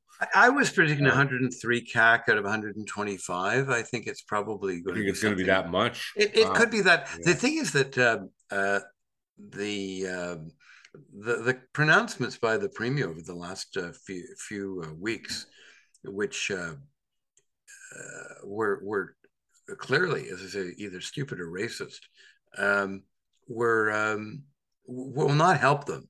I don't think because I think even moderate uh, thinking uh, uh, francophones and certainly urban ones are going to be thinking, well, that's not that's not the person that represents me. And why are they uh, going to get the 103 seats? Is it just purely just? Well, that was no. That's what I was thinking before. Oh, okay, I, was, I see. Right, um, I got you. Yeah. Okay. Um, so what do you think now? You think maybe only 90 or something? exactly. I was going to say, yeah. Yeah. What the hell? It's all. And with what? What percentage of the population is going to vote for 30? I think something like 37%. Yeah, exactly. Yeah. I mean, I mean because, is, because, yeah. I mean, they, they, like there are people who say that the, the, the rural counties are gerrymandered. You know, the, the rural county that I'm in, Rive Sud, extends from something like, uh, I know the federal one extends from Berthier. Yeah uh, yeah, to to Rivière du Loup and beyond. Yeah, and big. that's a yeah. that's that's huge. Yeah. It's a huge yeah. riding, and so to be a member for a riding that big, it's pretty difficult. Yeah. So, um, and and the reason is because they have to have a certain uh, population, and uh, so I mean, it's not really it's yeah. not really gerrymandering. It's, it's just Quebec. Quebec is a huge place, yeah. and there are a lot of places that don't have well, a lot of population. I mean, yeah, there the variance. I mean, I don't know how many people live in your riding, but I'm guessing it's under a hundred thousand, right? Um, oh yeah, easily. Yeah, yeah. right. So I mean, uh, some ridings in Montreal are ninety thousand, a hundred thousand. That's sure. because the population is denser. I mean, if we were to cut up, yes. you know, there would be I don't know how that could be avoided. We could have tiny ridings on the island that would be the same number of people, I suppose. I mean, and that would that would give more weight to the city, right? Which maybe I don't know if that would be better. It's and of course you'd have to be constantly readjusting it if you were trying to keep it because the the population grows more quickly in the city. It's it's even declining in some places, uh, in many places. As I oh, it's declining all over right? the place. Yeah. I mean, like and in so there were two thousand people in 1960, and there's 600 now. Yeah, wow. Okay, so that's that's a significant drop, right? So, yeah, so that that's another sort of I, I see that as a kind of a problem. I wonder, like that that that bifurcation because I think that there's always been among francophones from smaller towns and, and, communities outside of Montreal, there's always been a little bit of a suspicion of Montreal. Just kind of it's it's always I mean, this is true in anywhere, right? Like, you know, in, in New York State, right? If you go to Lake George or something or Plattsburgh, and then you go to New York City, the people from those smaller town communities are suspicious of the big city because it's the big city and everything's different, you know, and all this. But I think that in, in Quebec, you also have this linguistic divide, which is sort of it aggravates that. I think I think it makes it more complicated in how you know, and I, and there's also been the rise in it's not just the linguistic divide. Mon- Montreal has become much more multicultural, as you pointed out. And I think that's mm-hmm. confusing to some people from smaller communities. I, you know, and I'm not. I don't think those people are racists. I, most of them, I think, are just they're just they're from a different kind of an environment. You know what I mean? And yep. I don't know how to solve that as a problem. I mean, the best thing would be for more of more immigrants to somehow be incentivized to go and take jobs in these smaller communities and you know, oh, I don't know how to do oh that. my god that is very you know I, when i ran in 2011 and i met a lot of people business people here who um, uh, were were desperate for welders uh, yeah, because in, in, in business, you know, in like the manufacturing industries, there's a number of manufacturing industries here, and they were desperate for welders. They could not get welders. They must be well here. paid jobs, right? They're extremely well paid jobs. And yeah. one guy, one the president of one company told me that they had to turn down a one million dollar contract from Air Canada. Wow. Uh, to make propane tanks uh, for because they didn't have enough welders. Amazing. And and and the problem is you can't get people to come to the rural areas because they think it's in the boonies. They think that there's uh, yeah. uh, that they're you know we're in the sticks we're very unsophisticated which is not the case and that small town life is boring. But there's lots of things to do. The lifestyle mm. is great. The cost of living is lower uh, and the cost of housing is much lower. And uh, but but the, the people tend to uh, gravitate towards the cities and especially people who are not uh, from the Sush, or if they are, they they left the small town a long time ago and don't want to go back. But that's and you know, so you don't see a lot of people who are uh, new Canadians you, new Quebecers here. Any and that's a problem. To, that's a real problem. There's any way to incentivize that? I mean, because I wish there was. I mean, how do you make salaries and theory oh. should draw? I mean, well, the salaries are huge. Yeah. Like compare oh. you if you're making a hundred thousand dollars in Kamouraska, yeah, and you're like making, making two hundred grand in Montreal. Exactly, yeah. exactly. Yeah, because the cost of living, the housing. Although there's less, there is less to do. I mean, I'm sure there are a lot of things to do, but there just is less to do if you're a young person, right? It's uh, right. I mean, I'm not, I'm not trying to be insulting to the, the to people in small towns, but just the, the, you know eh, Montreal's a big city. it's got it's got oh, it's one of the great cities of the world. Exactly. There's no question. Exactly. It's one of the great cities of the world. It's a yeah. wonderful place to live. I still have my my pied terre there, and I love to go there. You know, so yeah, it's, no, it's it's all good. Yeah. So so okay, so you so you're predicting a blasting CAQ victory of at yeah. least 90 seats, something like that. Yeah, I would say that, and you know what's going to happen? It, like any government, with with maybe a couple of exceptions, I'd say Frank McKenna was was one uh, any government that gets a massive majority like that ends up being a disappointment for the people who support it. Right. And uh, and I think that uh, Legault is going to go on this track of being more and more nationalistic, and he's going to have defeats uh, in the courts. And um, and he's going to have problems with his with his caucus because his caucus is become going to become more restive because they're restless because they are uh, split down the middle, yeah. I think, between hyper nationalists and and and people who are much more conservative. Well, the other the other thing so, we have we have not mentioned about this is the the, the effect of of uh, the coronavirus seems to have in some places it caused. I mean, I think it, it was the downfall of Donald. I think Donald Trump was going to win in 2020 until the coronavirus came in. So I think it, but I think here in Quebec, I think it seems to have helped Legault because I mean he I mean personally I'm a big civil liberties guy. I was not happy with you know these 10 day emergency orders for two years. You know what i mean? Like going on and on and all this stuff. I, I mean I, I, I could don't get me started about the curfews and just things like this. It was really over the top. But somehow i think that helped him among his his base of voters are again they're not they're rural they're they're, they're well they're they're smaller towns. They're not big city. They're not young people, right? So, you know, from what I understand about the, the CAQ voting uh, intentions is that they tend to be people it, up to about 50, it's it's quite low. You know, among young people, it's almost non-existent. Once you you go up past about 55, it just skyrockets, apparently. You know, um, probably there's some ethnic thing considerations there, are probably less among Anglos um, who are 75 years old, right? So that I think maybe something to do with the coronavirus. He was able to scare people. I think he was able to use that.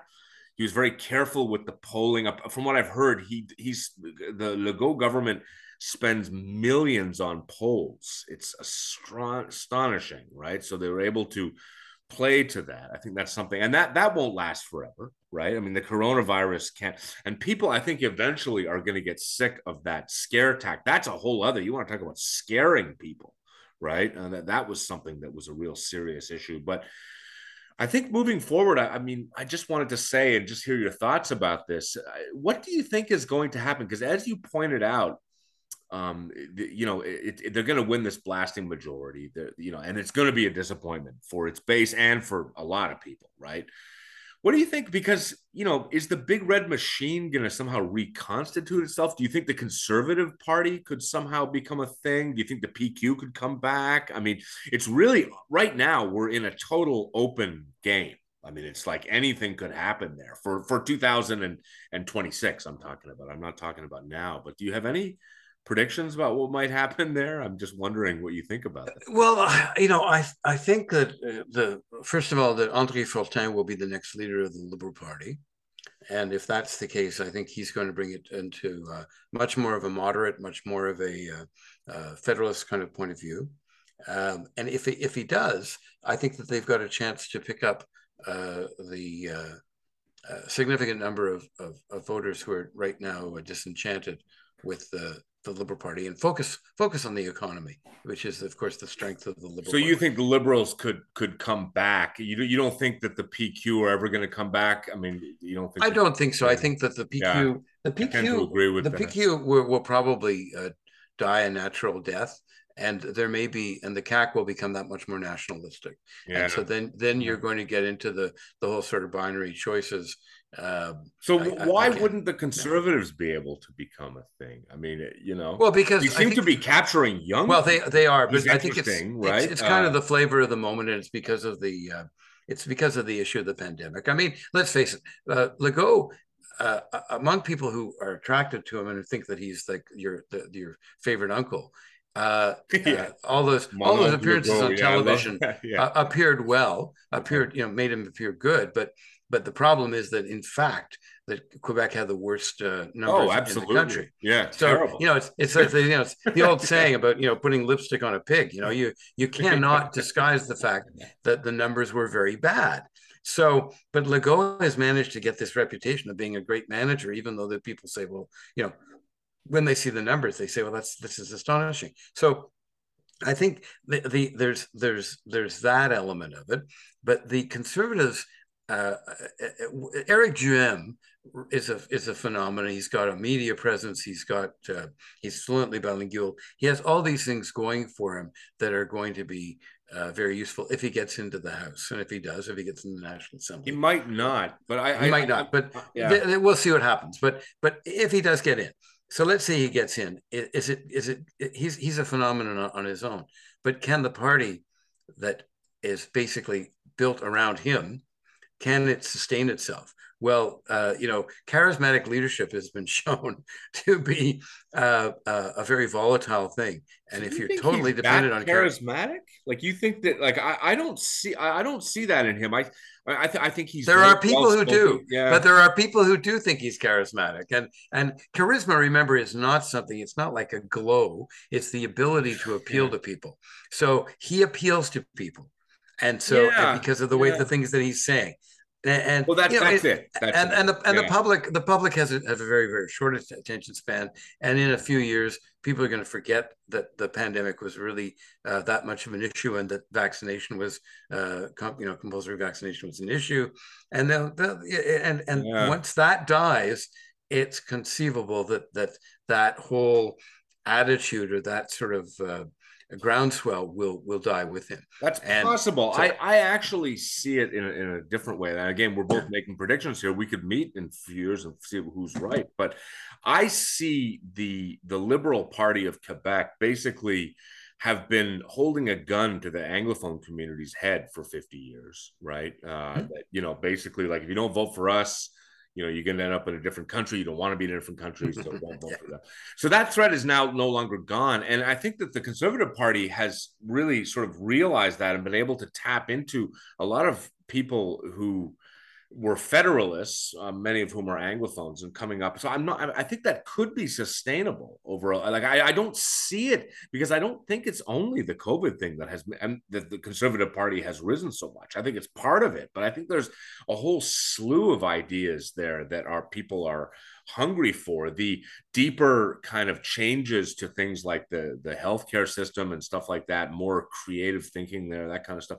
That's kind of what i see but again it could be a flash in the pan. I also don't see Duhaime he's not like like when i think of like a charismatic flashy conservative leader that's Poilievre right? He's much more sort of a young handsome guy who's got these sort of one liners and all that kind of stuff. That you know that I could see more as a charisma thing. But Duhaime is I mean, he's very well spoken and smart, but he doesn't. He's not like a kind of, you know, he like Justin Trudeau is a charismatic. But, right? But, kind of good looking yeah. and had these, you know. Yeah, you know no, but that's mean? but that's the same. That's charisma is not defined as having a glow or having of being good looking. Charisma is the capacity to attract people on the basis of, of yeah. you know what your what what your personality is. And the thing is, and this is something that, that a lot of Anglophones forget, is that Duhaime was a, shock jock uh, radio talk show host for a long, long time. He's a media and, guy. Yeah, he was on the radio. And so, therefore, people know him.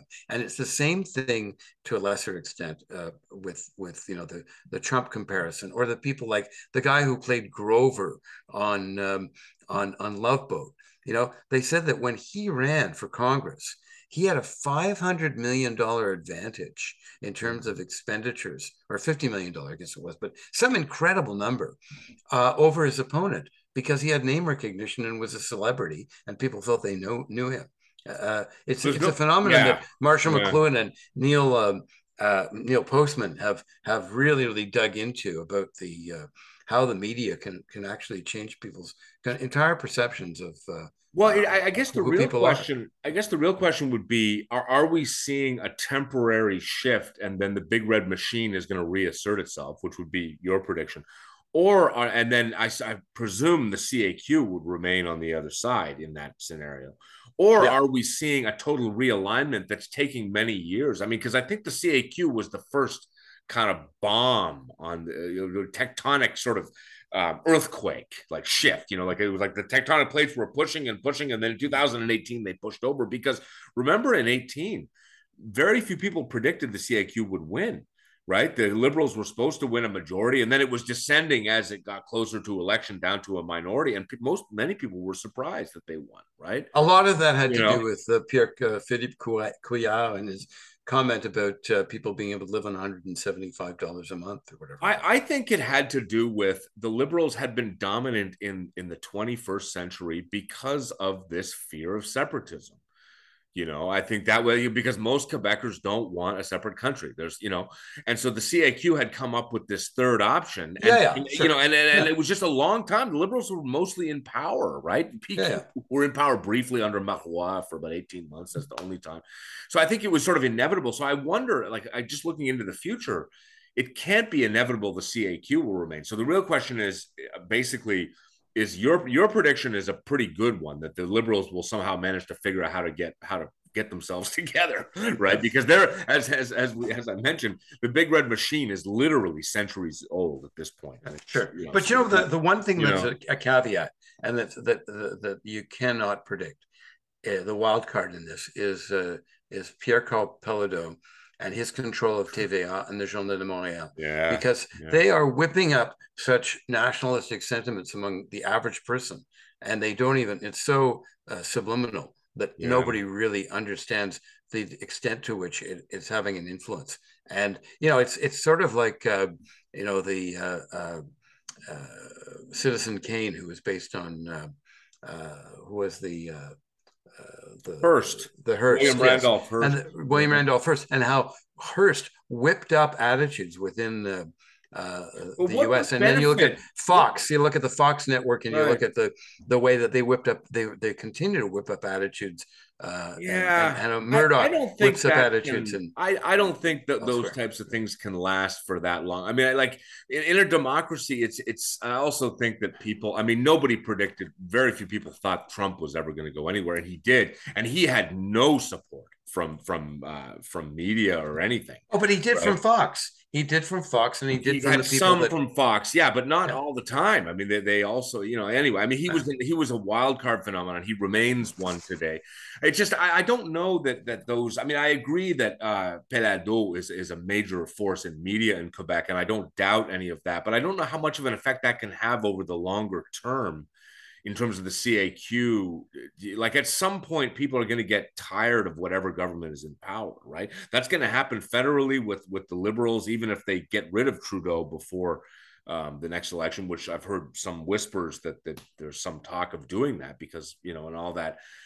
Um, so I, I, I don't know, but uh, I I would um, perhaps out of some hopefulness because I'm tired of the big red machine that some sort of other option would come up uh, other than you know um, so we can well, the, the, the conservatives different. are another option. The Canadian Party is another option, but the conservatives, yeah. they're I mean, their base is basically anti-vaxxers and people that are on the, the margins of society. Yeah, and, and well, they're Eric marginalized. Is, I mean, I agree. You know, Eric Duhaime has made has made those people yeah. uh, look look respectable, whereas uh, you know many well, we shouldn't that, be we shouldn't be too flippant. I, I I was appalled that Justin Trudeau um, made these statements about bigots and racists. And I should be clear, I'm vaccinated. I don't have anything against the vaccine, sure. but I don't think we should be talking about, um, you know, one in five Canadians in that way. I think that's, you know, even if it was, no, it was intemperate of the population, it, it, we should his say, comments, well, you know, if they his comments were were intemperate, but I think that the reason for him saying that is that if you read the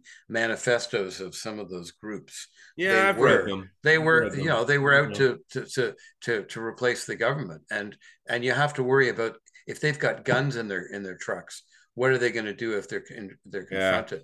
Yeah. So I, I know that you and I why disagreed. That's why he said we disagreed pretty pretty big yeah. on, on the yeah. Of course we did. And, but fine. you know, and, and, and, and, my my attitude yeah. has has become a little bit more flexible. Really? Uh, okay. Uh, oh yeah, and and but yeah. but but the thing is that you have to understand that some people in times of stress um, respond badly and if they're if they're personally threatened and they they've got yeah. a fairly big ego and we're we're right now we're describing the prime minister that's yeah. the way they're going to react and you yeah. you saw what happened with michael wernick i mean he he went off on a whole tangent before the justice committee when he was talking to them about uh, uh, about uh, jody wilson raybould right yeah. Uh, and about about all this you know assassinations and things like that and i think that um, you know I, I tell you the coolest person I ever saw in my whole life, I think. I mean, well, my father must have been pretty cool during wartime because he certainly was, um, you know, he didn't, he came out of it without too many scars.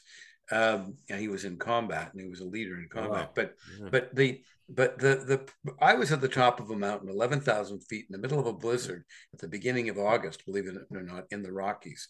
And we were 300 feet from the summit and we were on a knife edge of uh, Mount Victoria uh, above Lake Louise, and uh, and you know you, the wind could have literally blown us right off the mountain, and uh, and the snow is piling up, and and the leader of our group was a, a guide named uh, Rudy Gertsch, and Rudy Gertsch. Uh, you know, we're all sort of huddling around trying to figure out whether we were going to make pitch, make it to try to make it to the summit, or whether we would just uh, find a way yeah. to turn back.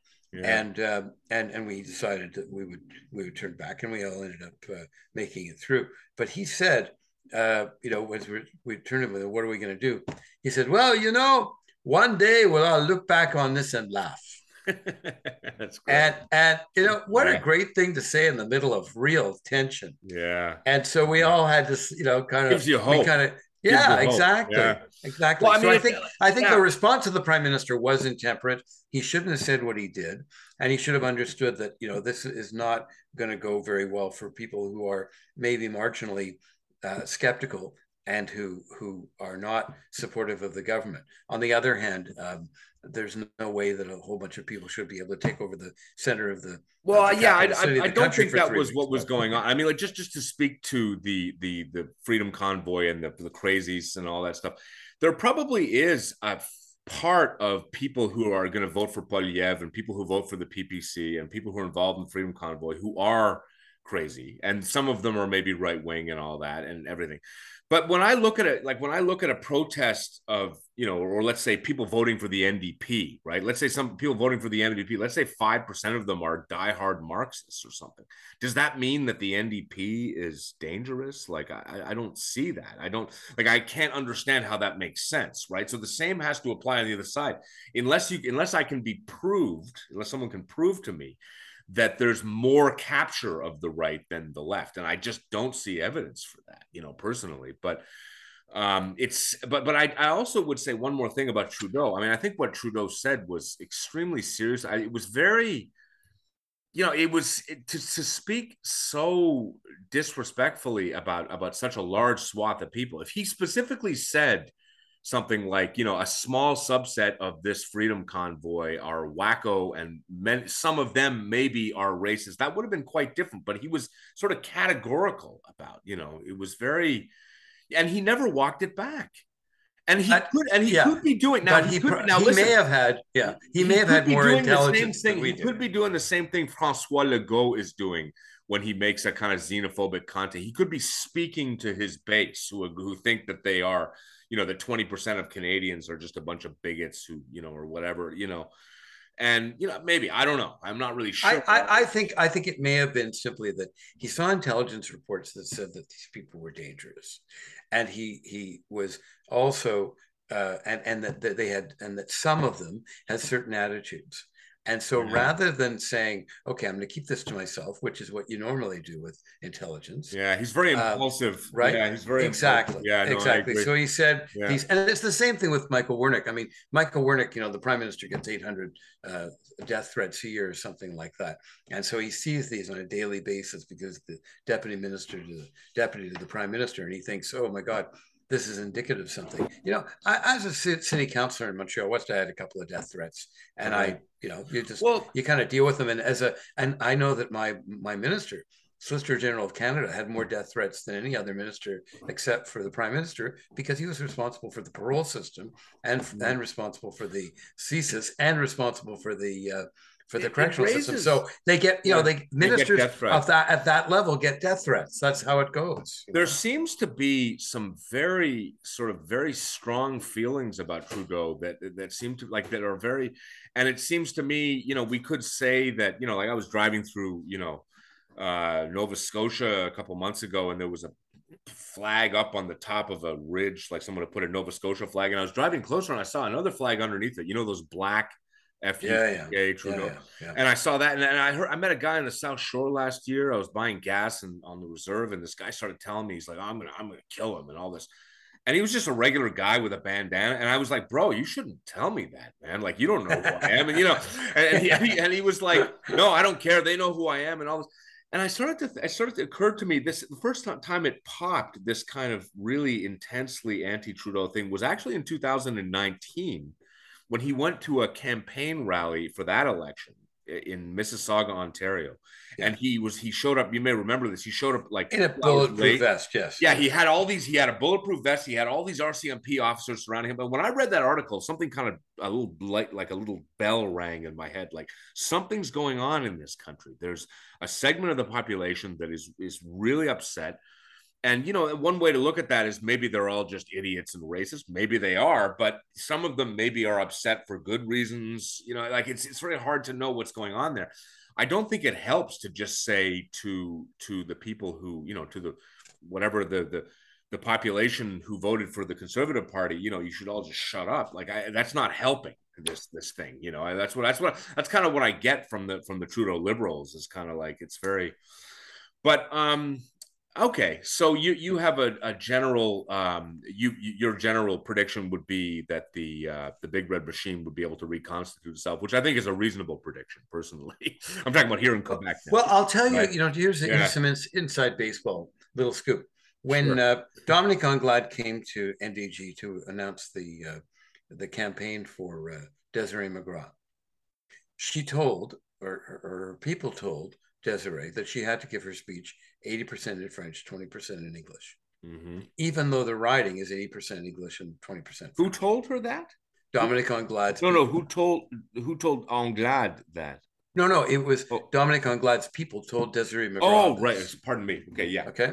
Yeah. So so the the point being that that over the last, and I think uh, Gabriel Nadeau-Dubois is dead on. He said, you know, they had the they had the environmental pivot, they had the nationalist pivot, they had the they had the economic pivot. You know, they got yeah. the hydrogen no pivot. pivot. They can't do. It's like they, they exactly with all their pivots. Right? he said, right, he yeah. said, he said, you know, he said basically you have to stick to your guns and you have to be have represent something. You can't be just constantly right. changing right. yourself. Yeah. And so the the liberals basically have got to go back to stick to their knitting and they've got to focus on the economy. They've got to be a genuinely mm-hmm. federalist party. They can't be nationalists with their 27 resolutions or whatever. Now, no, no more than but but the people who are behind the party that are running the party they may say, "Oh no, no, no, we're on the right track. It's just the population doesn't understand." Right, right, yeah. and that that could yeah. be suicidal for them. What they really need to do is they need to go back to that. On the other hand, I think that that the Conservative Party may or may not stay. The Canadian Party, I mean, uh, just yeah, yesterday, come, they come they got a hundred thousand dollars from the government. You know, I mean, because they got matching funds, they're going to do. They're going to have money to do what they want, and mm-hmm. so there will be.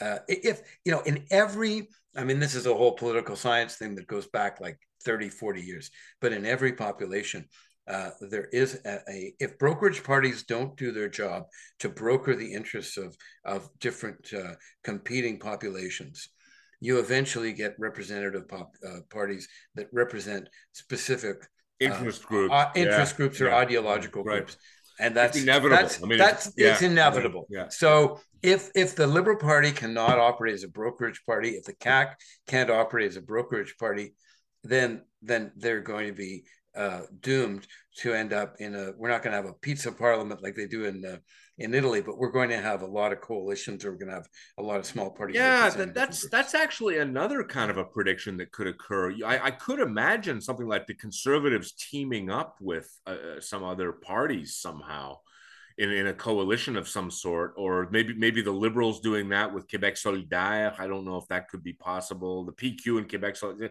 something something we can't even really predict somehow that would be. I mean, effectively, what we've got in Ottawa, we've got a de facto coalition right? Which That's is very, right. yeah. very yeah, uh, disappointing yeah. for those of us who who saw that the the you know that that the liberals actually didn't even get the, highest number of votes. You know, and now they now they're governing sure. with a majority, basically. Yeah. Right? yeah, yeah, yeah, yeah. You know, so so that's so something like that could was not really predictable, right? Like did anybody predict that you know before last year's election, right? That they would you know somehow there'd be a de facto coalition that may sustain them for years. I mean, it's hard to know how long that's going to go on, right? yeah. So, I mean, something like that in theory could occur too. Yeah. And yeah. that wouldn't exclude the CAQ. The CAQ, in theory, could team up with some other party in some way we can't imagine as well, uh, right? Uh, it depends. it all depends on how the numbers break down. That's I don't know how you're going to have to. Uh, uh, you're going to have a hell of a time editing this. But uh, no, no, it's straight up. I run the whole thing.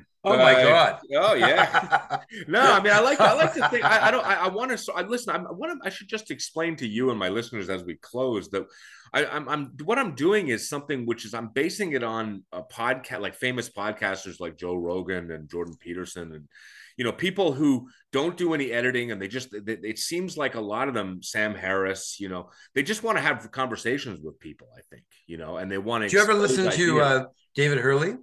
Uh, no, no. Is he a? Uh, He's really good. Yeah. Okay. He's yeah, I uh, mean, a former liberal organizer who does something called the Herle Burly. Okay. And there's also the Curse of Politics, which is cool. very funny because they swear all the time. Oh yeah. and uh, and it's yeah, an well, out. It's and it's it's it's it's like basically a conservative, a liberal, and then Herle is the oh yeah uh, is the moderator. The name but sounds familiar to me. Good. David Herle. Well, you'd know him because he's yeah. he's organized he ran Paul Martin's campaigns. Okay, yeah. I mean, it's basically what I'm trying to do is follow this model because I see enormous disenchantment with a lot of the mainstream media outlets in Canada, and then you see the government sending money to them, right? Which is not a good sign in my view. Like, I mean, in terms of keeping things independent. So you see a kind of a bifurcation in the media diet of most people. You see kind of the, the so-called MSM, you know, CBC and the other outlets, and then you see these sort of other things like Rebel and other stuff, and also other, um, you know, kind of like independent people that are just individuals that are providing. And, and I mean, I, I just my the, the, the byline of this podcast is, you know, I, I want to get to the truth right? That's my that's my goal. And i know that's always a search right? It's it's you never get to the actual you don't actually arrive there. You just sort of the conversations maybe expose us and make us less stupid and ignorant right?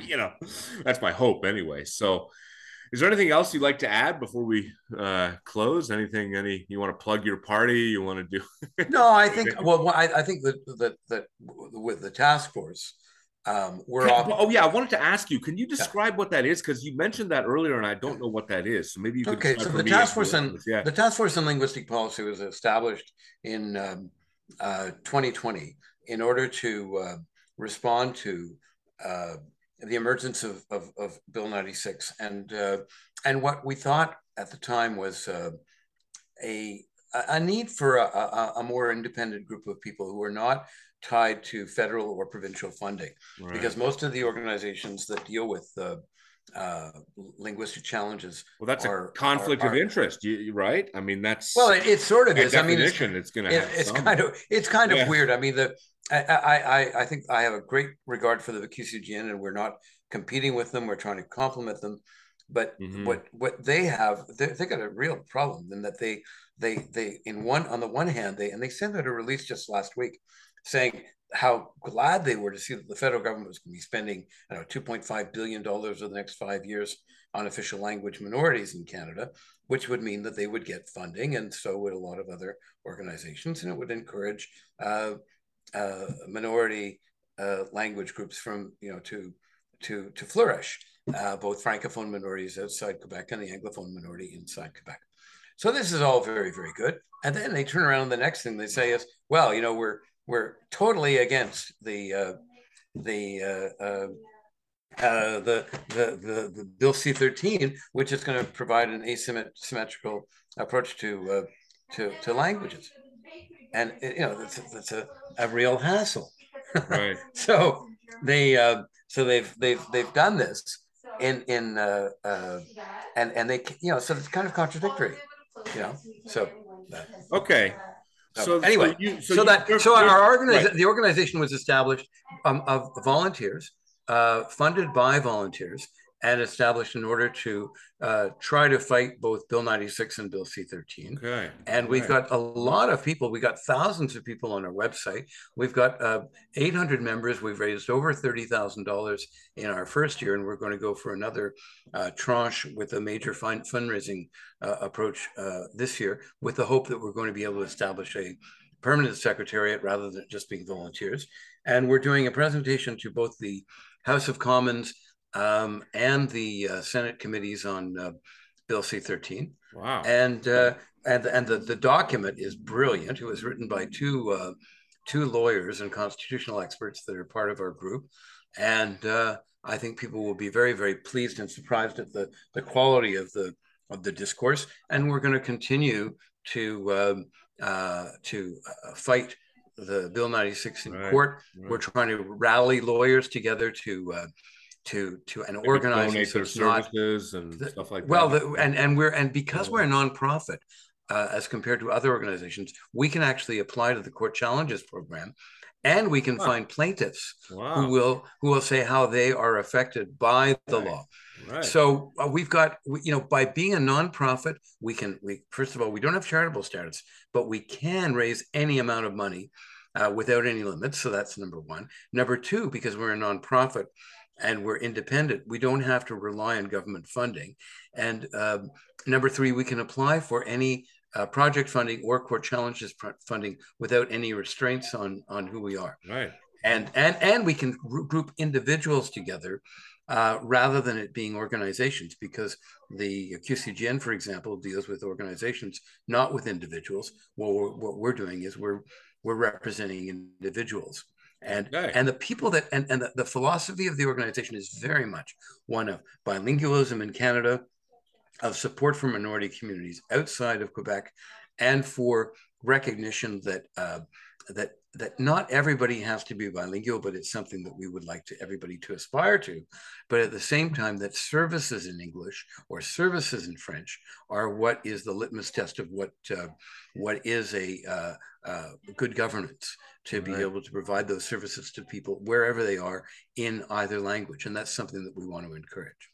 This is this is great. I just want to say just a couple things about that. Yeah it's great that sort of like citizens getting together doing these things i think is great. So i think it's like that sort of civic implication involvement is really really cool. And we're seeing this on all sorts of fronts uh, in canada today. I think there's i think there's a lot of people organizing like this more than than is understood. Uh, you know it's it's hard to see all these things going on because they don't always make it into the mainstream media. There's a number of i can think of a number of other cases where there's one one case that you may be aware of where there's um, a group of different Canadians and business people who've gotten together to try and um, challenge the the COVID nineteen things in court. Like so, some of the statements by the government that have turned out to be false and all this, and they've done this all through the court system. They're using it's it's there's two ways you can contest things in court. You can go in front of like live, or you can do it by affidavits with lawyers and all that. And they're doing it like that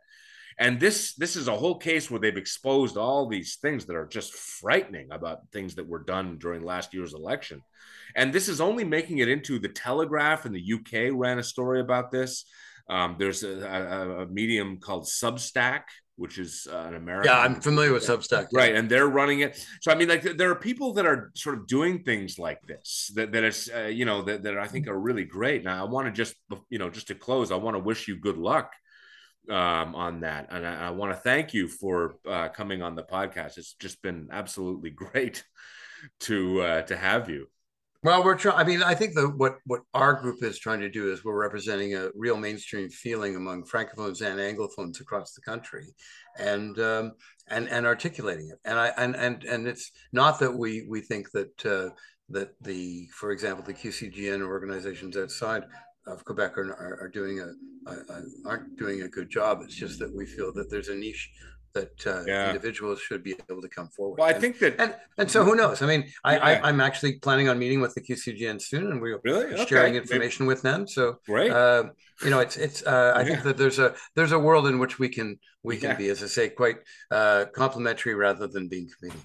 I think main so so-called mainstream opinion is not that well represented in our um, institutions these days. like in, in like big media structures. I mean, I just find I think a lot of people are like listen to the CBC for example, sort of scratching their heads like, what is all this stuff? You know, and, and, you know, it's kind of like I think there's a lot of there's a, there's a lot of sort of people in Canada who are kind of like what you and I would call mainstream who are not that well represented. I think, and I think it's really good that you're working on trying to bring that together. I, th- I think I, I congratulate. Well, I, I I hope so. I hope so. Yeah. I, and I and I, I don't think that. Uh, I, I think that the people that we represent are people that uh, are of, of, of good faith and who want to see you know progress in society, but they feel that they've been left out. And yeah, uh, yeah. And and so we're trying to represent them. That's good. All right. Well, thanks again. Anyway, okay. Yeah. Yeah. And um, and... next time we'll do it in French. Okay. All right. I'll see you, Andrew. okay. Take care.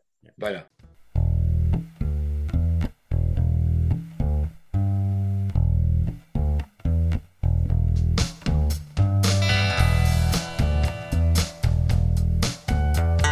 Thank you for listening to today's guest on the Mega Blast podcast.